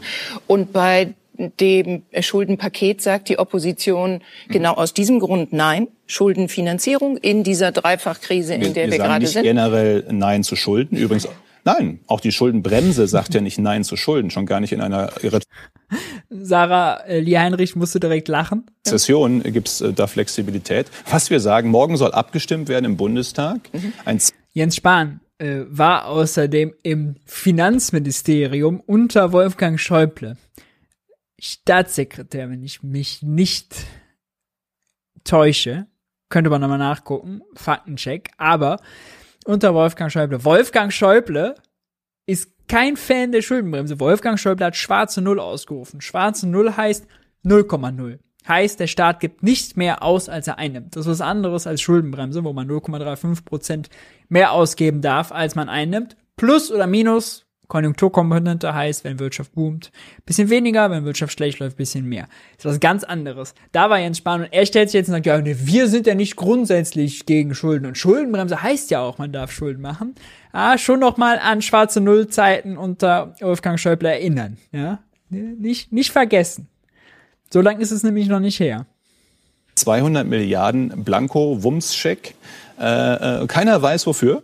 Also es, wir haben so eine Ahnung wofür. Danke, Max. Aber ich weiß nicht, also ich, ich kenne das halt so rum, man redet erst über das, was man macht. Meinetwegen Gasgrundbedarf, 12 Cent, 80 Prozent Vorjahresverbrauch. Konkreter Vorschlag, wenn die Regierung den macht, kann man ausrechnen, was der kostet. Industriepreis, so und dann kommt eine Summe raus und dann reden wir über die Finanzierung. Was jetzt passiert ist, wir werden, oder nicht wir, der, die Mehrheit, die Ampel, wird morgen die 200 Milliarden beschließen, neue Schulden. Äh, Nein, wir werden nicht zustimmen. Ich kann auch, ich kann auch sagen, Hm. warum, Herr Kühnert. Äh, Ich kann sagen, warum. Weil es keinen Blankocheck gibt, wo man nicht weiß. Also es ist so, wie man in der, in der Kneipe den Bierdeckel bezahlen, bevor überhaupt klar ist, wie viel Bier Das getrunken wird. Sie glauben, 200 Milliarden sind viel zu hoch angesetzt. Nein, das braucht die Volkswirtschaft Keiner im von Moment uns gar beiden nicht. weiß, ob es zu hoch oder zu niedrig ist, weil keiner von uns weiß Weil der Inhalt bisher. nicht feststeht. Heute hat der Bundeskanzler eine Regierungserklärung abgegeben und Trotzdem weiß niemand nichts Genaues nicht. Am, was haben wir heute, 20. Oktober, Heizperiode hat begonnen, der Winter steht. Das ist ein guter Punkt, den Kevin Kühnert hier einwirft, weil er klar macht, makroökonomisch 200 Milliarden auf jeden Fall. Ob davon 10 Milliarden mehr Schuldenbremse, äh, 10 Milliarden mehr Strompreis, ich komme schon mit den ganzen Bremsen durcheinander, ob das 10 Milliarden mehr Strompreisbremse, 10 Milliarden weniger Gaspreisbremse, 5 Milliarden mehr Juniper oder weniger, ist für die Leute im Einzelfall dann relevant, weil das deren Gasrechnung Gasbelastung ausmacht, aber für die Wirtschaft als Ganzes makroökonomisch fast nicht. Fast nicht. Ja. In der Krise, alle brauchen Geld, alle müssen es ausgeben, fast überall geht das Geld wieder in den Umlauf. Ja. Ähm, und rettet quasi die Wirtschaft, stimuliert die Konjunktur. Das ist Deswegen sind die makroökonomisch die 200 Milliarden richtig. Gut, dass Kevin Kühner daher nochmal noch mal nachfragt. Jens Spahn denkt auch hier, wundert einen nicht makroökonomisch, der denkt Mikro, Mikro, Mikro. O 200, da muss ich aber gucken, wofür. Ja. Das ist mal gut dargestellt, die, die Differenz im Denken. Steht auch. vor der Tür. Die Leute rechnen jeden Tag, was sie noch zahlen müssen in den nächsten Ja, Wochen und kriegen Die keine Frage klare ist, Ansage. Und solange das nicht klar ist, agieren. solange die Reihenfolge keine andere ist, werden wir nicht einfach einen Blankoscheck aus. Ihr haushaltspolitischer Sprecher Christian Hase, danach frage ich, hat diesen Wirtschaftsstabilisierungsfonds von Herrn Lindner ausgesprochen gut geheißen? Also Schulden zu machen und die in einen solchen Sondertopf zu stecken. Stimmen Sie ihm dazu? Das Instrument als solches, das sagen wir morgen auch in einem Antrag. Also wir erklären ja Das unsere Instrument Position auch, Sie die toll? wird Herr Kühnert dann nochmal lesen, den Antrag. Das Instrument als solches Ja. halten wir für ein mögliches, ja, kann man so machen. Aber es muss halt die Reihenfolge stimmen und es muss erstmal dargelegt sein, welches Geld äh, äh, zum Beispiel eben durch Einsparung, die Koalition hat ja angekündigt, sie will auch einsparen im Haushalt, Mhm. was durch Schwerpunktsetzung, die Koalition macht ja einfach so weiter, Bürgergeld, was auch immer, alle Projekte werden weitergemacht, als gäbe es keine Krise, was durch Schwerpunktsetzung auch eingespart werden kann. Und wenn dann noch Schuldenbedarf Um ist, dann kann es eben auch eine Schuldenaufnahme geben. Aber man muss doch andersrum anfangen. Man muss doch erst sagen, was man macht Mhm. und dann macht man gegebenenfalls Schulden. Ich meine, ich finde es wirklich sehr gut, dass die CDU gerade in Zeiten der Opposition ihr soziales Gewissen dann nach äh, der langen GroKo-Zeit plötzlich wieder entdeckt hat. Also die quasi. GroKo war eine ziemlich soziale Veranstaltung. Naja, ich glaube, das sieht man lag mal. selten an euch.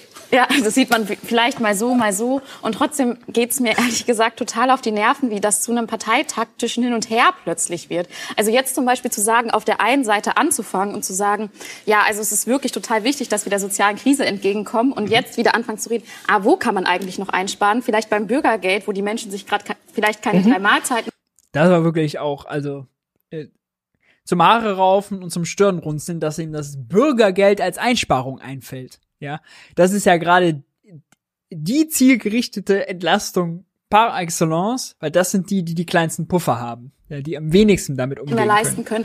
Vielleicht können wir ja noch gucken, ob man vielleicht noch bei den Krankenkassen ein bisschen was einsparen kann, wo die Leute jetzt höhere Beiträge bezahlen müssen. Mhm. Das Einsparpotenzial für viele Leute ist an der Stelle einfach vorbei und deswegen finde ich das wirklich komisch. Ich habe auch ein Problem damit, dass nicht klar ist, wie der Gaspreisdeckel aussieht. Da will ich mich gar nicht einmischen. Dafür Sie ähm, regieren aber Ihre Partei. Sie ja, und das kann ich ja auch kritisieren an der Stelle. Aber dass Sie jetzt quasi die große Sozialkeule an der Stelle rausholen, finde ich dann manchmal schon ein bisschen irritierend, wenn dann gleichzeitig bei anderen Sozialmaßnahmen, wenn es dann wirklich um die geht, wie Sie gerade selbst gesagt haben, die es wirklich nicht tragen können, zum Beispiel beim Bürgergeld, Ja, aber- dann doch wieder ein bisschen, dann doch wieder ein bisschen wenig drin ist. Ich habe auch meine Probleme mit der Art und Weise, wie das mit dem Gaspreisdeckel geschehen ist.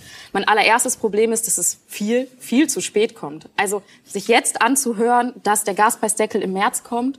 Wir als Grüne Jugend fordern auf jeden Fall, dass es schon eine rückwirkende Auszahlung dann für Januar und Februar geben muss Ja. an der Stelle eigentlich, um zu ermöglichen, dass Menschen wirklich niemals alleine durch diesen Winter laufen, denn das sind ja die teuren Monate, die wir alle erleben.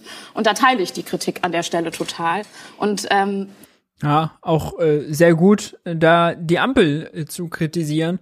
Und es ist auch das ist ökonomisch natürlich völlig richtig. 200 Milliarden ins Schaufenster für die Wirtschaft müssen müssen die schnell fließen. Ja, je höher die Abschlagszahlung dann im Dezember, macht man vielleicht, weiß nicht, ob man da auch zwei machen kann oder so, schon mal eine vorholen oder die alte Abschlagszahlung auch noch mal draufpacken, dass die Kohle rausgeht, äh, wäre sicherlich sehr wichtig. Ähm, trifft ja auch, wir hatten es, die Unternehmenshilfen, Energiekostendämpfungsprogramm, das Wort Ungetüm, ja, 7000 Anträge, 200 noch was beschieden. Schön, wenn die Milliarden auf dem Papier stehen.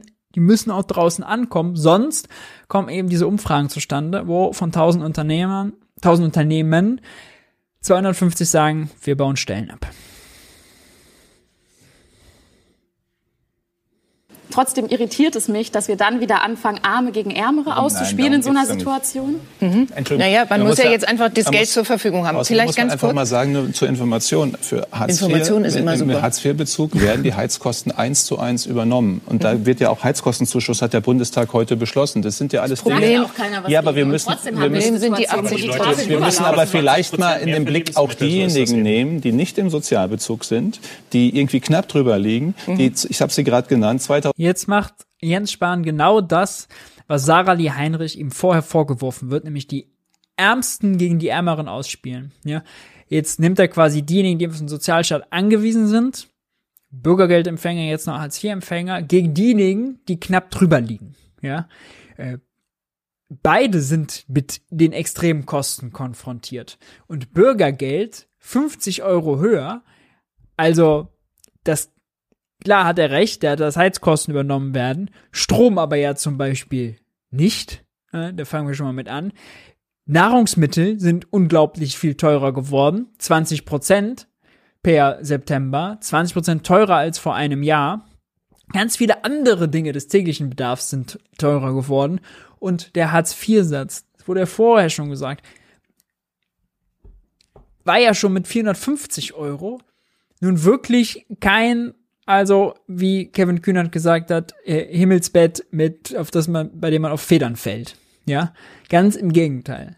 1,60 Euro im Monat, um sich Bücher anzuschaffen. Für Kinder 2,50 Euro pro Tag für Essen. In diesem reichen Land. Spricht für sich. 2200, 2500 Euro netto haben, die jeden Tag arbeiten und die gerade ihre Gasrechnung Nein, nicht bezahlen werde ich können. mir auf gar keinen und die, Fall gefallen der Ihnen, der Ihnen Stelle. mache ich gar keinen Vorwurf, die einfach nur eine, eine Planung brauchen. Und da sind wir uns ja offenkundig Ja, da sind einig, wir uns offenkundig äh, einig, dass aber es, dafür äh, muss man, glaube ich, nicht noch den Tritt nach unten wagen. So, nicht noch einen Tritt nach unten und gegen dieses Eine Bürgergeld. Darstellung des Sachverhaltes ist noch kein Tritt. Äh, Wir sind, Herr Felber, war ja Eine Darstellung des Sachverhaltes ist noch kein Tritt. Ah, doch, da war schon ein Tritt. noch mal bei der Frage, ist das, was Ja, äh, das war eine illustre Runde, kann ich nur empfehlen, äh, sich auch sonst ganz normal anzugucken. Geht natürlich eine Stunde. Wir haben hier bei 29 gestoppt. Und kommen damit auch langsam zum Schluss. Und zwar zu den naiven Fragen. Wenn ihr Fragen habt, dann habt ihr jetzt die Chance, in den Chat zu stellen. Äh, dann greifen wir die nochmal auf. Ähm, können sich auf das beziehen, worüber wir heute gesprochen haben, können sich aber auch ganz allgemein auf Themen rund um Wirtschaft beziehen. Äh, In der Zwischenzeit nochmal der Hinweis, all die Formate bei Jung und Naiv gibt's nur dank eurer Unterstützung. Wenn ihr Jung und Naiv unterstützen wollt, seht ihr jetzt die Details eingeblendet, sonst unten auch in der Videobeschreibung. Ab Unterstützung von 20 Euro aufwärts werdet ihr namentlich im Abspann eines jeden Videos verewigt. Und euch ist natürlich der gesamte Dank, die gesamte Wertschätzung äh, aller Jung und Naiv, äh, äh, aller Jung und Naiv-Teammitglieder sicher. Das kann ich euch sagen. Das sei euch mal versichert.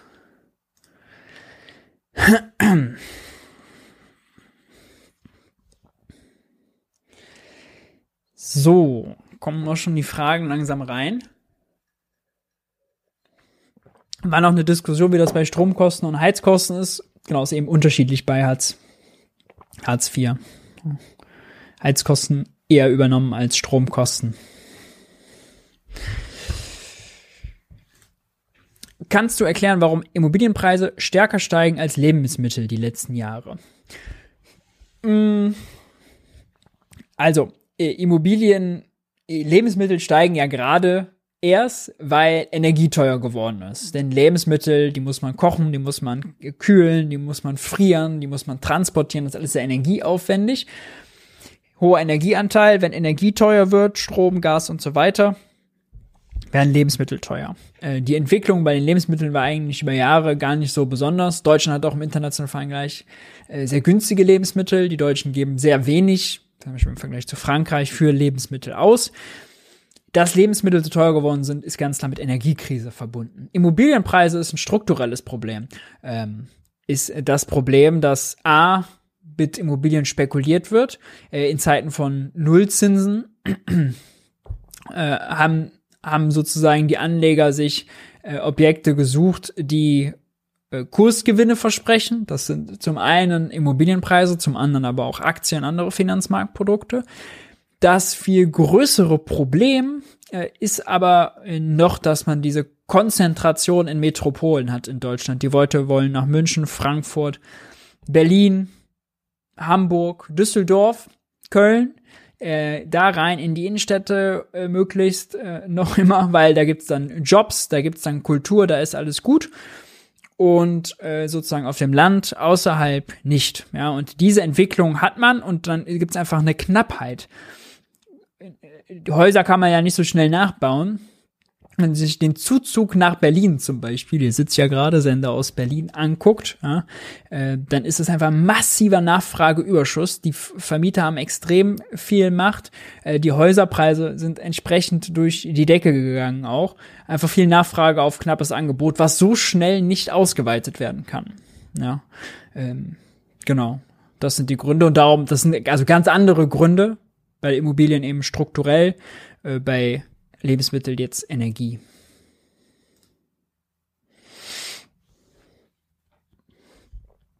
Inwiefern muss ein Staat seine Schulden zurückzahlen? Ähm, naja, Schulden zurückzahlen wird häufig zwei Sachen darunter verstanden, die unterschiedlich sind. Das eine ist, Anleihen, die auslaufen, zu bedienen. Also Deutsch, Christian Lindner gibt heute eine Anleihe raus für zehn Jahre. Er muss er die in zehn Jahren an den Halter der Anleihe zurückzahlen, den Nennwert. Das ist Schulden bedienen. Das andere ist, dass man sagt, wenn der Staat jetzt während Corona zum Beispiel 500 Milliarden, 450 Milliarden Schulden gemacht hat, jetzt hier Energiekrise nochmal paar hundert Milliarden, dass er die irgendwann tilgen muss, dann äh, bedeutet dieses Tilgen, dass äh, eigentlich erstmal formal man würde erstmal glauben, das würde Schuldenabbau bedeuten, also dass er quasi äh, jetzt mehr ausgibt, als er einnimmt und dann in Zukunft mehr einnimmt, als er ausgibt. De facto heißt aber mit der Schuldenbremse nur, dass die zulässige Neuverschuldung reduziert wird. Also was, was er tilgt, wird quasi abgezogen von diesen 0,35 Prozent plus minus Konjunkturkomponente. So, das sind diese zwei äh, Sachen. Muss ein Staat seine Schulden also abbauen? Nee, eigentlich nicht. Die Tilgungsraten, die man sich jetzt zum Beispiel im Wirtschaftsstabilisierungsfonds, das sind 30 Jahre, vornimmt, sind politisch willkürlich gesetzt. Äh, kann man auch auf, äh, weiß nicht, 1000 Jahre oder so, dann ist das quasi egal. Ähm, die Corona-Schulden werden auch ab 2028 über 30 Jahre getilgt. Und Anleihen, da gibt der Staat ja verschiedene aus. Halbes Jahr, ganzes Jahr, zwei Jahre, fünf Jahre, zehn Jahre, 30 Jahre. Wenn die auslaufen, dann muss Christian Lindner von seinem äh, Konto, was er bei der Zentralbank hat, bei der Bundesbank, eine Überweisung machen. Wenn da kein Geld drauf ist, verkauft er eine neue Anleihe kriegt dafür neues Guthaben bei der Bundesbank und bezahlt dann die alte Anleihe. Das ist also überwälzen, sagen wir mal. Ja, ähm, genau. Aber hier immer nochmal wichtig, Kontext, das ist jetzt sozusagen, das sind die Institutionen in Deutschland. Wenn wir da rauszoomen, wir denken an das Monopoly-Spiel, die Monopoly-Bank hat das Monopoly-Geld, gibt es am Anfang des Spiels an die Spieler vier Schmidt-Spieler, viermal 1500 Euro, 6000 Euro im Spiel. Heißt, die Monopoly Bank hat 6000 Euro mehr ausgegeben, als sie eingenommen hat. Neuverschuldung von, Defizit von 6000 Euro. 6000 Euro sozusagen Schulden. Wo sind die Schulden? Ja, die liegen als Vermögen in Monopoly-Spielen, ja, also bei den Monopoly-Mitspielern.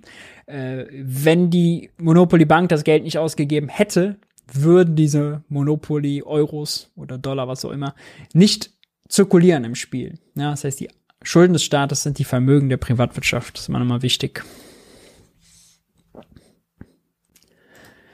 Es ging vorhin um Einsparmöglichkeiten. Bringt es das, Wahlkreise zu reduzieren, damit es weniger Überhangsmandate gibt? Also wäre das ein ordentlicher Faktor oder unbedeutend? Also äh, die Staatsausgaben für Bundestagsabgeordnete sind im Gesamtkontext jetzt nicht äh, bedeutend. Ja, also wenn wir über die 200 Milliarden sprechen, da ist das ja hier, das ist ein Milio Millionensümmchen, worum es da geht. Also würde ich sagen, äh, nicht der springende Punkt.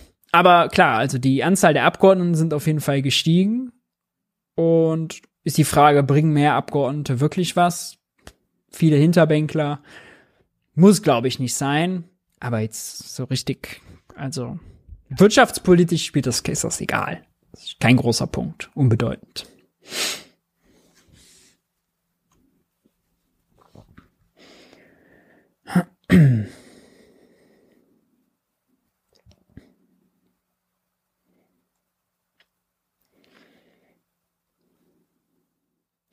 Was sind gute Argumente für die Einhaltung der Schuldenbremse?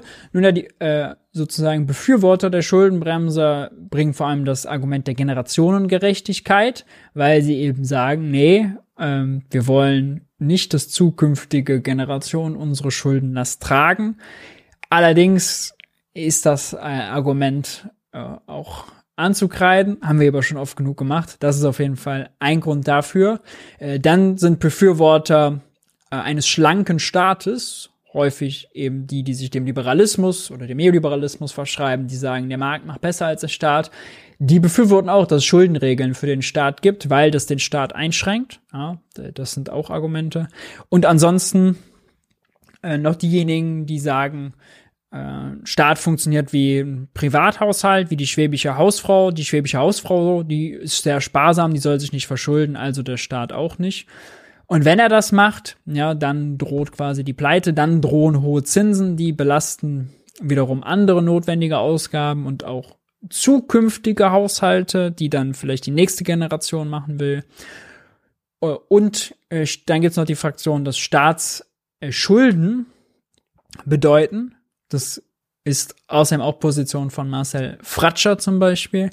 Wenn der Staat sich verschuldet, leiht er sich private Ersparnisse, ja, das Geld von Privaten, so die Annahme.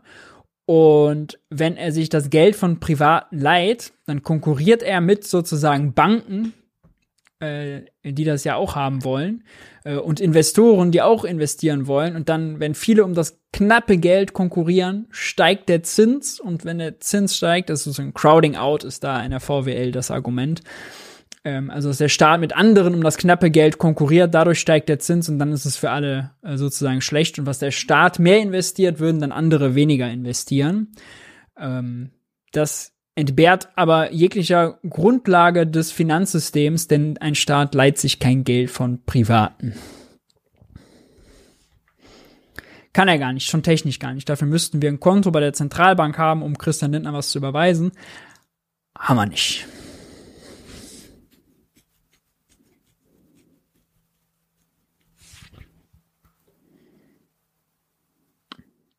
Wann werden die erhöhten Zinsen sich zum Beispiel auf Immobilienpreise auswirken? Nun, das sieht man jetzt schon. Ähm, der äh, die Bau die äh, Bau die äh, Kreditzinsen äh, die Bauzinsen so sorry Wortfindungsstörung äh, die Bauzinsen sind ja schon massiv angestiegen ja, auf 4% oder was 3,5 habe ich jetzt ein paar Wochen nicht mehr nachgeguckt ähm, die lagen vorher bei 1 1,5 ja das heißt wer zum Beispiel jetzt ein Haus gebaut hat äh, und hat das für oder eine, ein Haus gekauft hat und hat das für 15 Jahre zu dem günstigen Zins finanziert oder 10, der muss jetzt äh, dann eine neue Finanzierung abschließen und die dann zu den höheren Zinskosten. Bedeutet, äh, es wird schwieriger, das äh, zu finanzieren und es kann auch sein, dass da Kredite ausfallen, dass dann diejenigen, die ein Haus oder einen Wohnungskauf oder Bau finanzieren wollten, sagen, oh, ja, kann ich mir doch nicht mehr leisten. Äh, liebe Bank, sorry, der, äh, eure Forderung fällt aus, kann ich nicht bedienen. Ja. Oder eine andere ökonomische Folge ist natürlich, je mehr die Leute dann für Zinsen an die Bank zahlen müssen, desto weniger Geld haben sie für andere Ausgaben. Dann verdient die Bank sozusagen mehr und die anderen Unternehmen, wo die Ausgaben dann hingeflossen wären, weniger. Ja. Also dann, wenn zum Beispiel ein Autokauf oder ein Möbelkauf oder sonst was dann hinten angestellt wird, na, dann ist das auch schlecht für, für die Wirtschaft.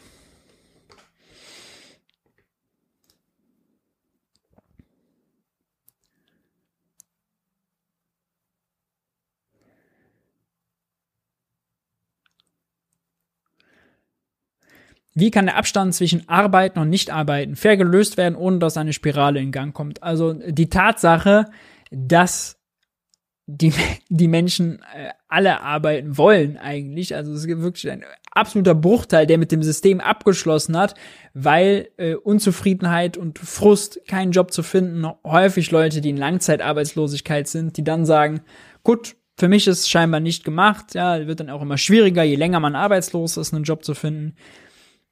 Die schließen sich irgendwann die verwehren sich dem irgendwann, ja. Aber ansonsten gilt, bemühen sich die Menschen natürlich einen Job. Wer arbeitet, verdient mehr.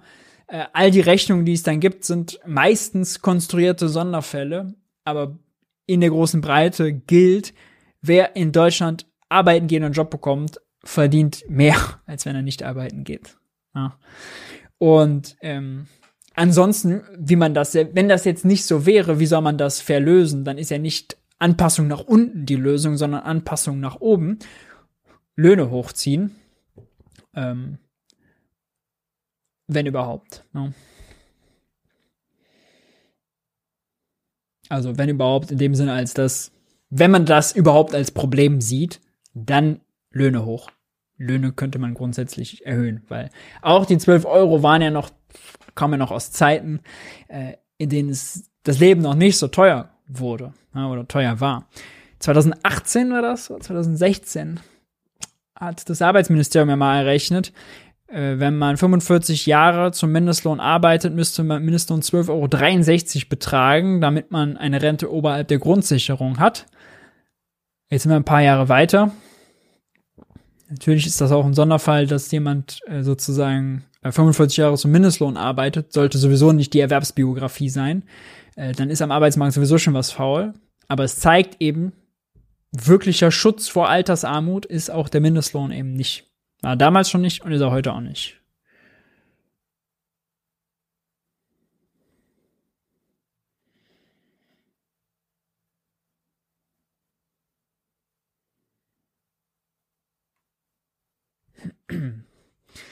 So, machen wir noch eine letzte. Dum, dum, dum, Wäre es möglich, mit zu hohen Sondervermögen eine Scheinverfügbarkeit knapper Güter in unserer Situation Gas eine zunehmende Verknappung auszulösen? Äh, ja, wäre. Ja, äh, wäre natürlich. Wenn, aber wir sehen, dass das nicht der Fall ist, weil die Leute ja schon sparen. Ähm, zum einen beim privaten Verbrauch, die Firmen sparen, äh, manche Firmen stellen auch um äh, der Staat äh, lässt Maßnahmen, damit weniger Gas zum Beispiel verstromt werden muss. Ja, jetzt Kohle wieder verstromt, die Atomkraftwerke werden länger laufen gelassen, sorgt ja dafür, dass wir weniger Gas zur Verstromung einsetzen müssen. Ähm, so gibt's eben, da, Gas wird beschafft, kostet auch Milliarden, ja.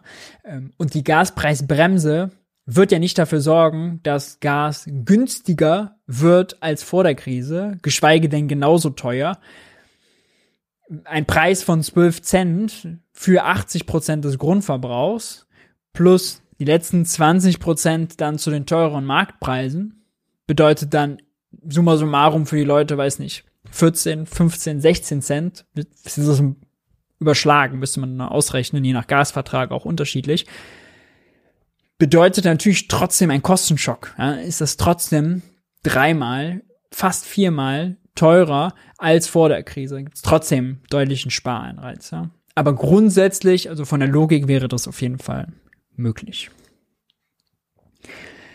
Sehr schön, ihr Lieben. Hammer's. Kommt morgen wieder, 2030, jung und naiv.